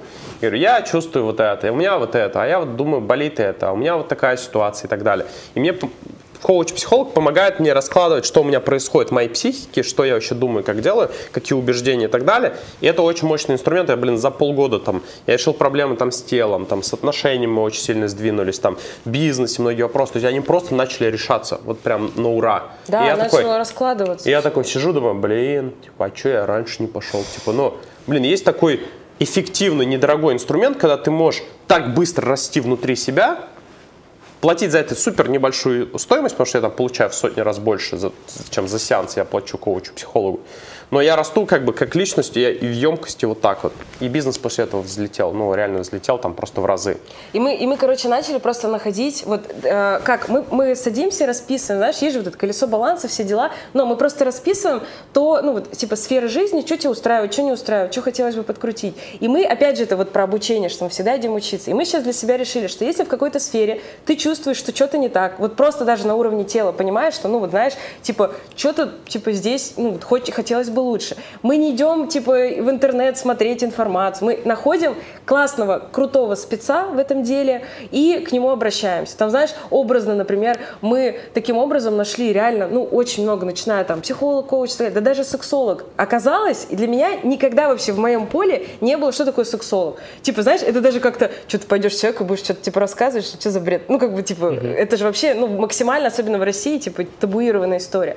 Оказалось, что сексолог — это не про секс. Вообще? Вообще! Это про твои, блин, детские травмы. Это про то, как ты взаимодействуешь. И когда я на первом сеансе нам начали э, раскрывать, мы когда пошли, мы начали раскрывать вообще про мою детскую часть, там, про его детскую часть, как она реагирует, ведет себя в какой-то ситуации. Что, оказывается, там, где у нас есть какой-то вопрос, там, например, выходит а моя детская часть, чтобы защитить как защитный механизм, и ведет себя, допустим, вот так вот. Там, у него так. И ты просто сидишь и понимаешь, а сколько еще таких сфер, которые ты можешь быстрее гораздо дойти и сделать, ну, типа, вот какой-то результат или что-то понять.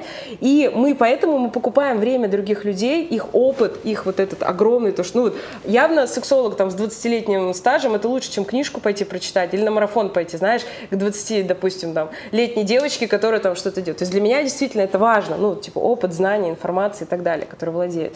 И ни в коем случае не обесценивая там опыт, знания девочки там 20 лет, но есть какие-то сферы, где действительно действительно, блин, опыт и знания, они, ну, как бы решают, как ты не крути. И вот эта сфера, и мы когда пошли, меня просто вскрыло после первой сессии у сексолога, я такая сижу и думаю, охренеть. То есть то, что я все время думала, это вообще не, ну, не про то. То есть там, там, допустим, я где-то обижалась или еще что-то, а это вообще оказалось типа, блин, травма, потому что моя мама там была эмоционально закрытой, ну, знаешь, типа такого. И поэтому я думаю, что а, у нас такой большой и быстрый рост происходит, потому что мы экономим свое время, мы покупаем время других людей, и таким образом мы в себя вкладываем вот эти, ну, типа, самый смак, лучшую, типа, информацию, мы понимаем, разбираемся, кто мы, что мы, для чего мы и так далее, и благодаря вот этим всем шажочкам у нас эти убеждения, мы вот так вот убеждения, то есть сейчас для меня, когда я встречаю какой-то страх и убеждение, для меня, то есть раньше я в этом прям варилась. Ну, знаешь, типа там, о, у меня не получится, например. И все, и ты ходишь с этим страхом, с этой стороны, с этой. А сейчас я такая, блин, я не хочу тратить время на обмусоливание. Когда я могу пойти, и вот я иду, я просто выбираю специалиста, которого мне нужно. Сейчас, например, у меня стоит тема, я поняла, что у меня очень долгая проблема была, я плохо засыпала со сном. И я узнала, что есть специалисты, которые работают с бессознательным, со сном, и по сути, ну, то есть я там могла разговаривать во сне, или у меня там, знаешь, какие-то стрессы, тревоги, это очень сильно отражалось на сон. И я такая, сейчас вот я такая, я нашла специалиста по сна, по работе с бессознательным, и пойду над этим работать. Просто потому что я не готова тратить время своей жизни драгоценное на то, чтобы вот, ну и что, сколько я еще буду? Еще 10 лет плохо спать, типа, оно мне зачем?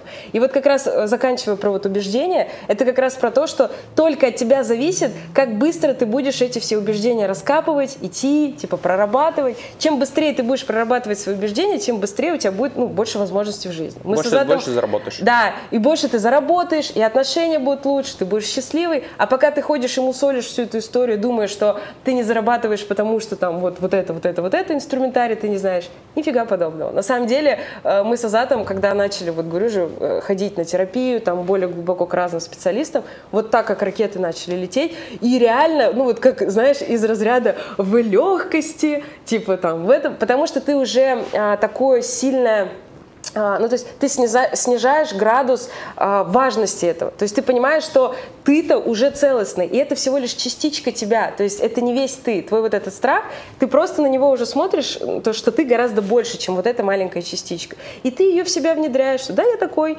Доходишь в какую-то теневую сторону, да, блин, это про меня. Типа, да, да, вот, вот тут вот так, да, вот тут травма такая.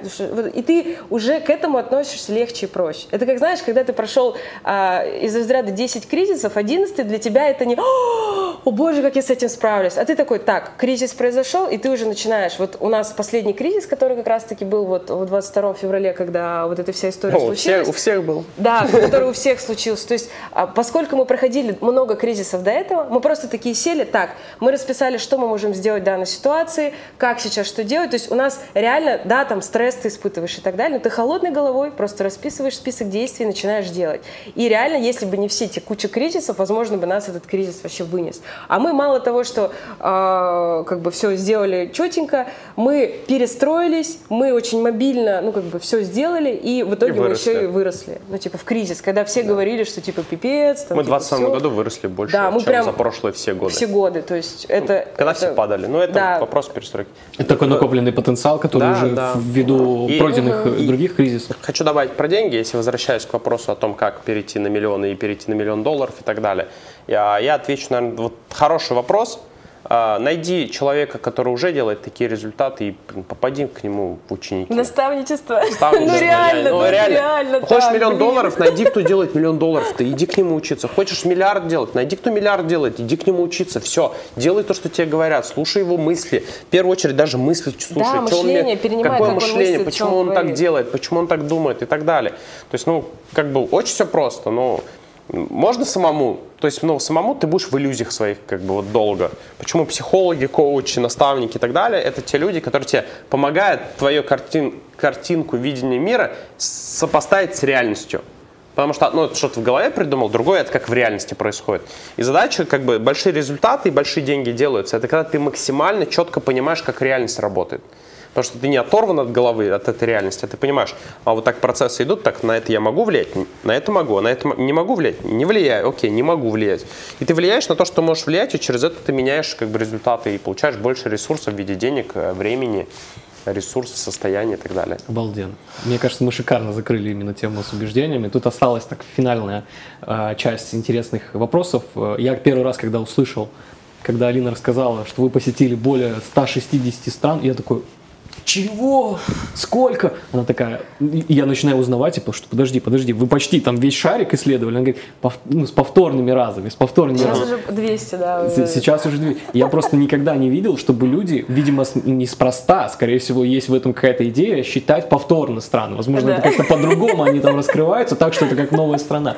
Сколько же в действительности уникальных стран вы посетили? И вот здесь как раз следом сразу вопрос, вот самые яркие, вот прям самые те, которые отложились в вашей памяти, в вашем воспоминаниям, воспоминаний. И знаете, такой вот финальный сразу здесь, здесь же вопрос. Вот на ваш взгляд, места, которые вы можете порекомендовать посетить каждому жителю Земли, и, в, и, и именно такие места, что если человек их не посетил, можно смело сказать, ну, скорее всего, ты на планете Земля даже не жил, потому что ты не видел вот эти места. Вот что это в вашем понимании? Давай, эти, скажем эти на счет 3, 2, 1 лучшую страну в мире, которую стоит посетить, проверка. Давай. 3, 2, 1. Исландия. Исландия. Ну да. Коннект. и- и- Слушай, а, на самом деле, ну вот мы же много чего посмотрели. Исландия самый топ. А, я не знаю, как это объяснить. Это я просто рыдала от того, что вообще это на нашей планете, что это вообще возможно. При том, что мы видели красоты а там Австралия, Новая Зеландия, Америка, там все, что, ну, мы были реально много где. Но в Исландии настолько ощущение прям другой планеты, другого мира. И Что вот- если ты не был в Исландии, ты зря прожил на планете Земля. ну, то есть, Вот, правда, это то, что я есть хотел это спросить. настолько, Круто, настолько просто разбило мое сердце. То есть я вот, и мы, мы поедем в этом году э, Снова? наконец в Исландию. Вау, наконец-то. И это прям, знаешь, это как что-то, я прям с таким трепетом это жду. Мы были в каком, 19-м, может быть, году, Давно, да. 18 были очень давно. Но, несмотря на то, что мы после этого посетили очень много разного, и до этого посетили много разного. То есть, то есть а так, если ну, говорить про любимые страны, это, наверное, точно Мальдивы. А мы там, я была там 10 раз назад, был, ну, типа 9 Так раз. что там чилить хорошо. Это, это наше, чи- это Это, наше санаторий. место. Вот Кто-то входит в санаторий, мы на Мальдивы, это наш это прям, знаешь, такой ретрит для нас, центр, где мы туда ездим, прям отключиться от всего мира, быть с природой, и вот это прям, ну, наше такое, ну, вот, знаешь, типа вот реально топ мест, которые стоит приехать. Для меня это еще, ну, просто я очень люблю Францию, что для меня, мне все говорят, что, возможно, в прошлой жизни я была француженкой. А Алина это- учит французский Я язык. только хотел уточнить, да, да. то есть я вообще люблю очень французский, французский язык, вообще страну. А это точно для меня Америка, Штаты. То есть это место, которое тоже по-своему вообще разрывает полностью шаблоны, понимание, чувство свободы, вообще ощущение, что это реально, ну, это, блин, на другом конце планеты.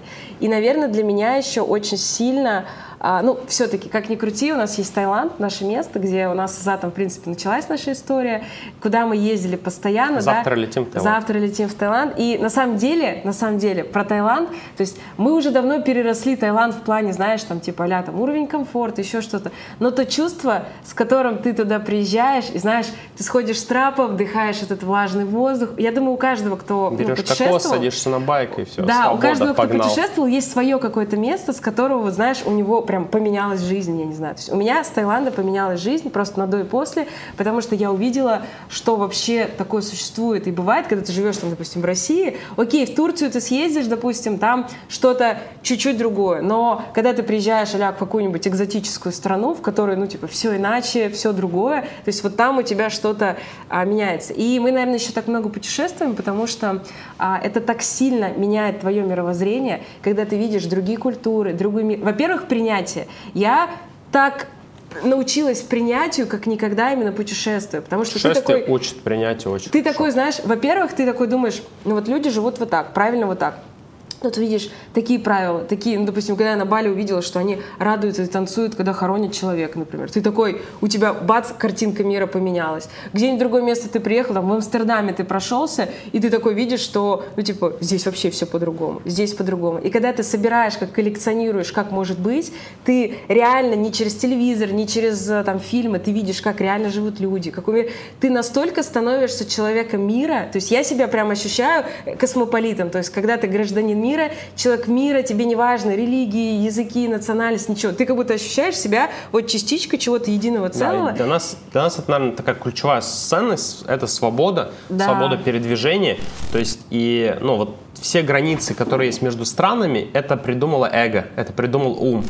То есть мы разделили условно границы, но мир-то он единый, и люди все едины, и души у нас все едины. То есть если смотреть на более планетарном уровне, мы все часть единого целого.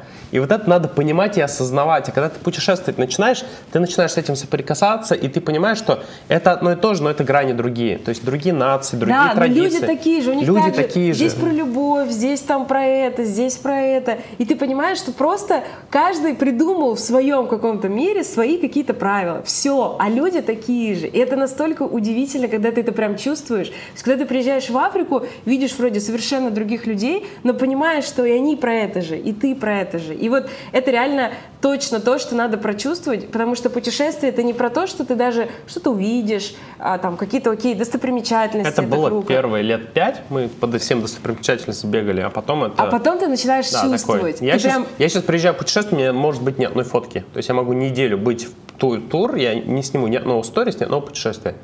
Но я прочувствую этот Но Ну, ты момент. прям да, живешь, ты приеду, я прям такой, блин, я вот съездил в такое место классное. Ну, он, конечно, утрирует, потому что я занимаюсь фо- фото и видео в нашей семье, поэтому у него есть я фото и видео. я. У него это фото и видео есть. Но именно вот это чувство в путешествии. И мы, нам говорили, знаешь, первые годы, когда мы начинали путешествовать, нам все говорили, блин, да вы сейчас, типа, голодные, типа, до всего, наездитесь, и все, типа, ок. Но прошло 10 лет, и мы такие же голодные, знаешь, до вот а, свободы эмоций, впечатлений, чувств, ощущений. Ты понимаешь, какой мир вообще, вот он, ну, прям крутой, классный, необъятный. И это, наверное, уникально и удивительно, когда ты можешь разделить это еще с кем-то, кто разделяет твои ценности, видения, взгляды, потому что мы реально сошлись еще на ценности путешествий. Для нас это было чем-то, ну, типа, такое, знаешь, найти человека в этом мире, который такой же, как и ты, немножечко а, сумасшедший, но какие-то вот из разряда постоянно учиться, путешествовать, какие-то Добавлю от себя, да. Путешествие это про выход за границы. То есть ты же в границах находишься своих какой-то страны или города. Путешествие это выйти за эти границы. А вот мы, наверное, выходим за границы своей страны и по всему миру. И это очень сильно тебя наполняет, расширяет. То есть я после каждого путешествия, это все путешественники со мной согласятся. Ты не можешь поехать в путешествие и вернуться таким же человеком, как То ты есть ты был. как будто проживаешь тысячи жизней в своей типа, жизни. В одной жизни ты проживаешь путешествиям. микро много жизней интересных. И это реально прикольно. Ты каждый раз возвращаешься, ты что-то собрал для себя, какой-то пазл. Когда говорят, Азат, а почему ты масштабно мыслишь? А как ты думаешь вот так вот? Почему, как ты к этому пришел? Я потому что увидел другие картины мира. Да, как да живут американцы, как живут реально. европейцы, как живут африканцы, как живут в Австралии люди, как живут в Азии люди. Я пообщался с ними. То есть и, и и ценности, и как люди общаются, и есть что-то общее между всеми нами. Есть какие-то вещи, которые вообще не бьются, там, условно говоря. Но это тебя наполняет, расширяет, это такой, ха, окей, вот я при- приезжаю в Россию такой, «А, мы в Уфе живем вообще. А, вот такого в Уфе нету. Я такой, о, сделаю вот это в Уфе. И ты это привносишь в Уфу, и все такие, вау, По типа сути, так круто, же в мире инновация. все и появлялось. А это уже есть в другом месте. Я просто ездил, посмотрел, где это есть, как бы, да, ты, ну, насмотренность у тебя появилась Да, такая. То есть мир- это, это прикольно. По сути, все, что есть, ну, как бы в любом городе мире, это кто-то где-то что-то увидел или как-то, ну, что-то там чаще даже увидел, чем придумал. Потому что реально мы, допустим, шли, я помню, где-то в по улице, там, в Европе, зашли в какое-то кафе, бац, видишь там какой-то дизайн, типа, новый, прикольный. Приезжаешь и такой, хочу, типа, такой себе дизайн. Все. То есть, по сути, ты где-то что-то подхватил, сделал, привнес, и у тебя уже здесь другое. Ну, мы так и да, делаем. Да, мы так и Но если делаем. страны добавить, давай я добавлю Давай. еще несколько стран, которые точно стоит посетить. Это, ну, где мы находимся, Дубай, наверное, это всем понятно. Это денежное мышление расширяет нереально. Э, Хотя бы стоит приехать, чтобы эту энергию прочувствовать. Здесь хочется зарабатывать много, жить круто, и когда смотришь на эти небоскребы, машины, инфраструктуру, людей, Безопасность. и, и безопасность, все, как все это сделано, ты думаешь, блин, вот хочешь что-то масштабного. То есть хочешь масштаба, приезжай в Дубай. А, Это, безусловно, самое, наверное, одно из таких моих ярких впечатлений, это Кения в О, Африке. да, это Саф-. У нас было сафари в Кении. То есть приезжаешь, ты едешь на машине, и ты вот подъезжаешь метр к льву, или к носорогу, или к жирафу в естественной У среде. тебя ломается вообще все в городе. Типа, я видел, настолько- мы реально видели, вот, типа, в 2 метра лев кушал зебру. Мы сидим, как бы смотрим, как он ест зебру. У него обед. Как бы это, ну, естественно, это нормально. Да, и ты понимаешь, что это, ну вот, вот, это мир, то есть у- везде свои законы, и то, что ты там себе думаешь, придумаешь, это Ке- вообще... типа, Кения 100% топ. Ну, стоит съездить в Африку. Все думают, что там прям все плохо и так далее. Нет, там все нормально, все хорошо. Прям советую. Есть страны, да, которые вообще, там, допустим, мы всем рвем шаблоны, что есть страна Намибия, и оказывается, она немецкая колония. И оказывается, там прям живет э, Там очень большое население немцев. отели. Там прям немецкие рестики, бары, то есть там все цивильно по-европейски. И ты такой, что? Ты приехал в Намибию, куда-то в Африку, и здесь европейское, ну, типа, там Хилтон стоит, ну, типа, тут европейское все, вы, типа, Да, серьезно? мозг- Почему об этом никто не говорил? Нормальные дороги, да. там. Ровные дороги, класс, ну, типа, живешь в Потом точно советую ЮАР. О, не, не- боже, не- да. недооцененная Почему я ее сейчас не сказала А, цены как в Уфе. Вот я всегда говорю, все как в Америке, остальное. Если ты хочешь в Америку, но у тебя нет визы в Америку, и у тебя ну, денег по российским меркам, езжай в ЮАР. Ну, то есть там... Но красота, как красота Новая Зеландия, Америка, космическая, как да. все, просто космос, ты Вот реально... Мы сейчас ЮАР включили одну из стран, куда на месяц в зимовку можно уезжать. Жить прям, Вот спокойно месяц там можно проводить. То А У есть, нас таких немного стран, да, если да, честно. их всего несколько, да. вот. Поэтому, ну, Новая Зеландия, наверное, тоже, но это такая. Туда далеко, Далеко, лететь, да. но тоже невероятно красиво. Но если когда-нибудь в жизни получится туда долететь, ну, я Это советую космос, долететь, да, красиво. прям очень нравится. Ну, из е- европейских стран, Швейцария. Швейцария нам больше всего понравилась, цивильно, красиво, зеленые вот эти Альпы и так далее. Но мне очень зашло Тенерифе, э, Испания, это. Канары, да, Испания. В общем, если брать там Мексика, нам тоже понравилось. Мы ездили на пару, полтора месяца, по-моему, мы зимовали в Мексике. Тоже очень понравилось. э, Прям свой вайб такой интересный. Ну, съездить прикольно. Сейчас вот мы Спи- Список такой, я бы сказал, прям Блин, да, да солидный, ты знаешь, тут да, реально сложно, много. потому что, и почему я считаю с повторами, потому что мы могли поставить себе цель, например, посетить все страны и реально туда поехать. И изначально была такая цель, когда мы начинали, до первых там а 20-30 стран, но потом просто пришло понимание, что фишка посетить не просто все, что только можно, а посещать А кайфануть. то, что, от чего ты кайфуешь. И а, Ну, я... Типа, вряд ли я кайфану, если я приеду условно... Зимбабве, говоря, ну, допустим. Ну, Зимбабве, может, еще более-менее. А, но, ну да, там, там типа, есть красиво. приеду куда-нибудь в этот э, В сом- да, сомалийские в пираты, да, там к Сомали приеду, да, вряд ли я кайфовать буду там. Я скорее напрягаться буду там с охранниками ходить. Ну, типа, нет удовольствия в этом какого-то. И нету смысла на самом деле. То есть, ну, надо посещать те страны, где у тебя охота что-то новенькое такое посмотреть, увидеть, погрузиться. Мы вот были, например, на Сокотре. То есть Сокотра... Это остров в Йемене. Остров Йемени, да, который сам по себе, там эндемики, то есть там 60%. Туда ходит только один рейс в неделю, гуманитарный, на 80 Да, человек. Туда да. невозможно просто То есть они раз в неделю, он приезжает и улетает, все. Там нету отелей, там нет электричества. Нет воды горячей. Нету воды, мы жили в палатках, типа, неделю. Типа, и это было потрясающе, то есть как бы такой вызов. И это вот, Тренинг кстати, личностного Тренинг да, личностного и, и мы роста, с да. Азатом еще всегда, знаешь, вот э, несмотря на наш типа а уровень там и так далее, мы всегда себе стараемся находить, а почему классно то, что у нас есть сейчас. То есть ценить вообще то, что у нас Да, есть. когда ты неделю живешь в Йемене в палатках, без, Без воды, го- без электричества и горячей воды и телефонов, всего. приезжаешь потом в Абу-Даби или в Дубай, Мы да, сто- в я отель, стояла в Абу-Даби и радуешься просто лаунже. подушке и кровати, потому что она у тебя есть. А мы, получается, знаешь, ты живешь неделю, ты к этому привыкаешь. Я благодаря Йемену поняла, что привыкаешь ко всему. И я помню это чувство, когда я стояла под душем, под горячей водой и плакала от того, что мы, блин, такие счастливые, у нас есть горячая вода. И вот на этих постоянных а, контрастах ты ощущаешь эту яркость жизни. Поэтому мы, несмотря на то, что мы ездим во все фешенебельные типа а там места, там на Мальдивах лучший отель, тут, тут, тут, то есть когда ты себя погружаешь в то, ну вот в место, где ты вновь заново чувствуешь вот, вот это все, это ни с чем не сравнимое ощущение. Это не знаю, как прыгать с парашютом, Ну да, типа что- съездить гестхаус в Индии тоже как бы, ну, не, не обломаемся. Ну, типа, да, и у нас до сих пор это осталось... контраст, это типа разное должно быть в твоей жизни. Просто мы, когда начинали, мы с Азатом вообще... То есть путешествие была ценность всегда, денег тогда особо не было. Мы И Европу просто объездили на машине, вообще 45 без дней. денег, да, Ну 45. как, у нас, при- прикинь, было на двоих на 45 дней, на что-то там 11 или 12 стран, у нас будет что-то 200-300 тысяч рублей. То есть для Европы Это вообще о это вообще, ну типа, вообще, мы там ели, знаешь, э, на, На заправке, заправках ели этот, какой-нибудь из банки, там ешь типа тунец, там, мы жили там за 20 евро в Польше на просто каком-нибудь мотеле, который там тебе дают клеенку, то есть, и у нас за счет этого есть ценность того, что мы сейчас имеем, потому что те деньги, которые мы заработали, они не, ну типа, Не упали с неба. да, да. и это не первый наш запуск, который нас выстрелил. То есть мы реально их прочувствовали. То есть все, что у нас есть, мы прям чувствовали очень сильно. Супер. Так сколько же все-таки уникальных стран было А, слушай, если сейчас не ошибусь, 62, 63?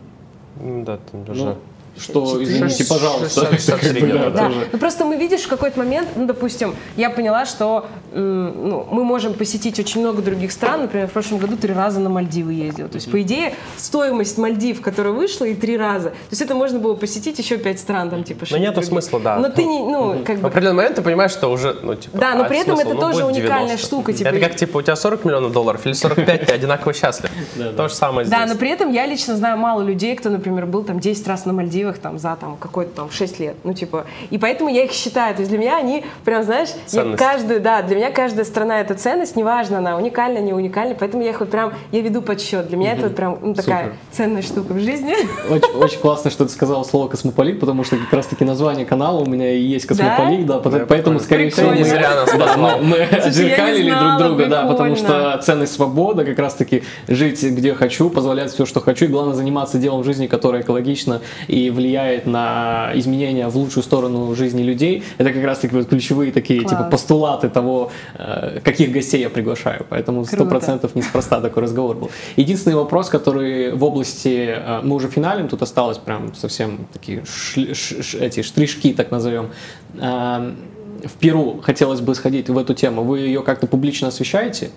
Ну, мы стараемся не освещать. А, мы да. стараемся, знаешь, в узких кругах, потому что все равно угу. это тема, которая ее надо ну, понять. Угу. Это к этому нужно да, прийти. Большинство что, не принятия находится. Да, и это ну, для нас такая очень глубокая, серьезная тема, э, как э, именно личностного роста, саморазвития. То есть мы не относимся ни к чему такому, как, знаешь, типа по приколу, назовем так. То есть это такая очень глубокая работа над собой, это определенные риски, на которые ты идешь, а, ну, принимаешь всю ответственность, которая может быть. Поэтому да, темы различных э, духовных ретритов, которые происходят, они такие а мы их ну, широко не освещаем, но когда, допустим, есть подзапросы, человек говорит, что типа, слушай, есть такой интерес, конечно же, мы всегда с удовольствием вообще эти все штуки рассказываем.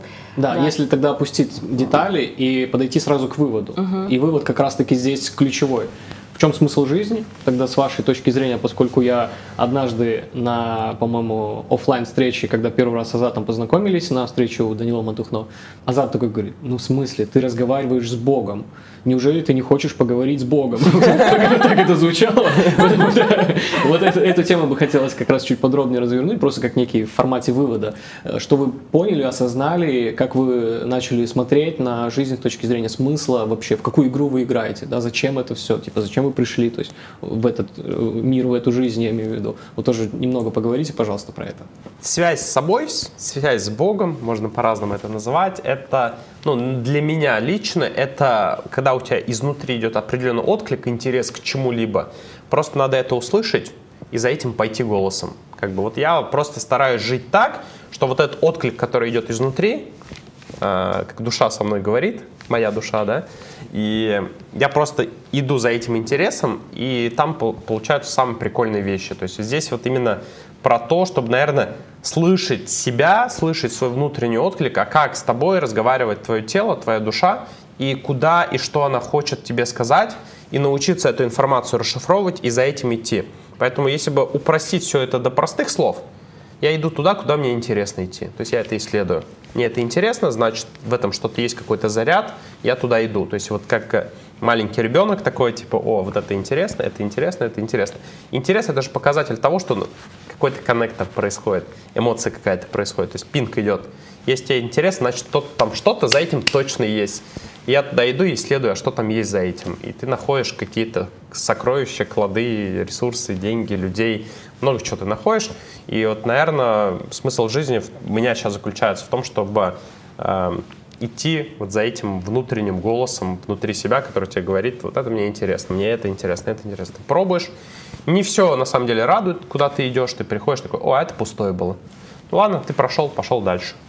Ну вот так вот отвечу.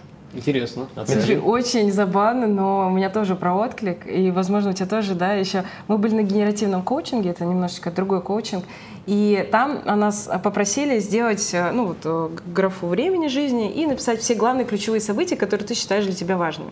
И потом сказать, за счет чего, ну, почему эти события для тебя важными. И чаще всего люди отвечают, потому что вот тут я типа сделал вот так вот, мне вот захотелось, или я почувствовал, что надо что-то поменять. И я, знаешь, я посмотрела всю свою графу, и везде, где у меня были самые значимые для меня события, это было там, где я по отклику, то есть у нас отклик сейчас очень часто в нашем поле витает вообще эта штука, и это все было по отклику. Из разряда я по отклику поехала с Азатом в Таиланд, когда его не знала. По отклику я решила, ну а почему бы не заняться тортиками, а вдруг, а вдруг получится, знаешь? И это везде был какой-то, как будто ты такой сидишь, и ты внутренне почувствовал. Иногда это на уровне тела, иногда это на уровне, ты такой, мысль же откуда тебе приходит, ты такой сидишь, ой, я хочу грушу. Ну вот откуда это приходит, да? То есть это же, а, можно, конечно, там разложить а биологически, что можете там организму что-то не хватает, но ты же, тебе же пришла мысль это в голову, хочу грушу, откуда это пришло, почему я сейчас захотел грушу?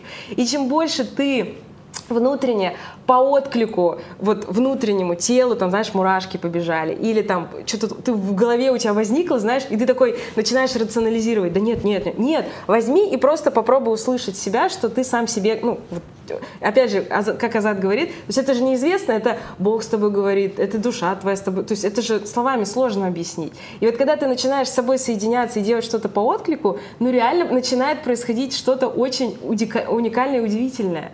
И а для меня еще, наверное, смысл в том, чтобы быть счастливым, и быть счастливым — это каждый день выбор быть счастливым. То есть ты выбираешь каждый день чувствовать себя счастливым, создавать вокруг себя счастье. Неважно, какие обстоятельства там, грустно, не грустно, что-то случилось, не случилось, но ощущение вот этой внутренней целостности и счастья только ты сам себе можешь дать. Никакие внешние факторы, типа, ничего тебе не дадут, если внутри ты не чувствуешь, что неважно, типа, что сегодня произойдет, там, мир обрушится или что-то такое, внутри я выбираю, типа, ну, чувствовать себя счастливым и находить в этом ну, вот что-то свое положительное и так далее. Вывод. Делай то, что нравится, и будь счастливым. И да, и живи по отклику. Ну, вот как-то так. Как мы классно, получается, закрыли две сферы и материальной, и духовной области.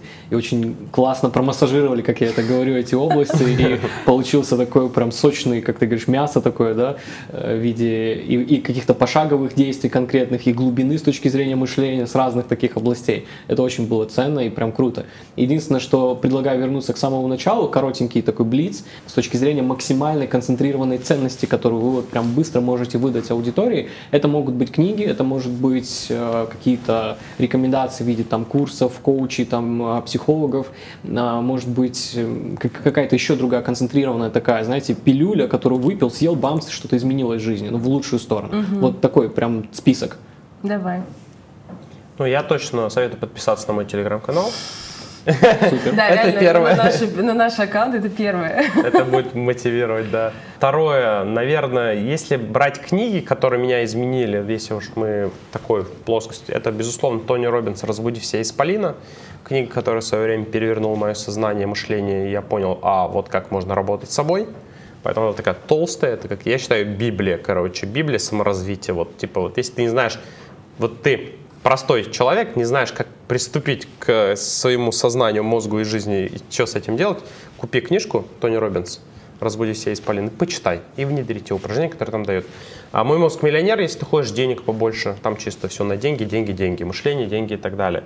А, безусловно, наверное, такой концентрированный опыт, то, что можно получить, это коучинг, психотерапия. Найди своего специалиста. Вот еще раз, первый, может, тебе не подойдет, второй не подойдет, третий не подойдет, отклика нет но четвертый подойдет, и у тебя пойдет мега прогресс.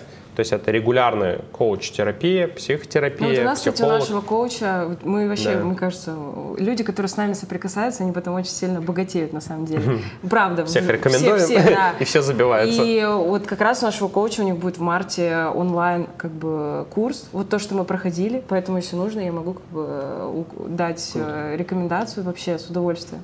Ну и, наверное, еще одна из вещей, которая мне помогает, это постоянное вот то, что ты берешь тему своих интересов и просто находишь там экспертов, специалистов, которые тебе откликаются, и покупаешь у них обучение, курсы, наставничество, книги, мастер-майнды. Все, что продается, то и покупаешь. Потому что за деньги купить это самое легкое, что можно сделать в этом мире.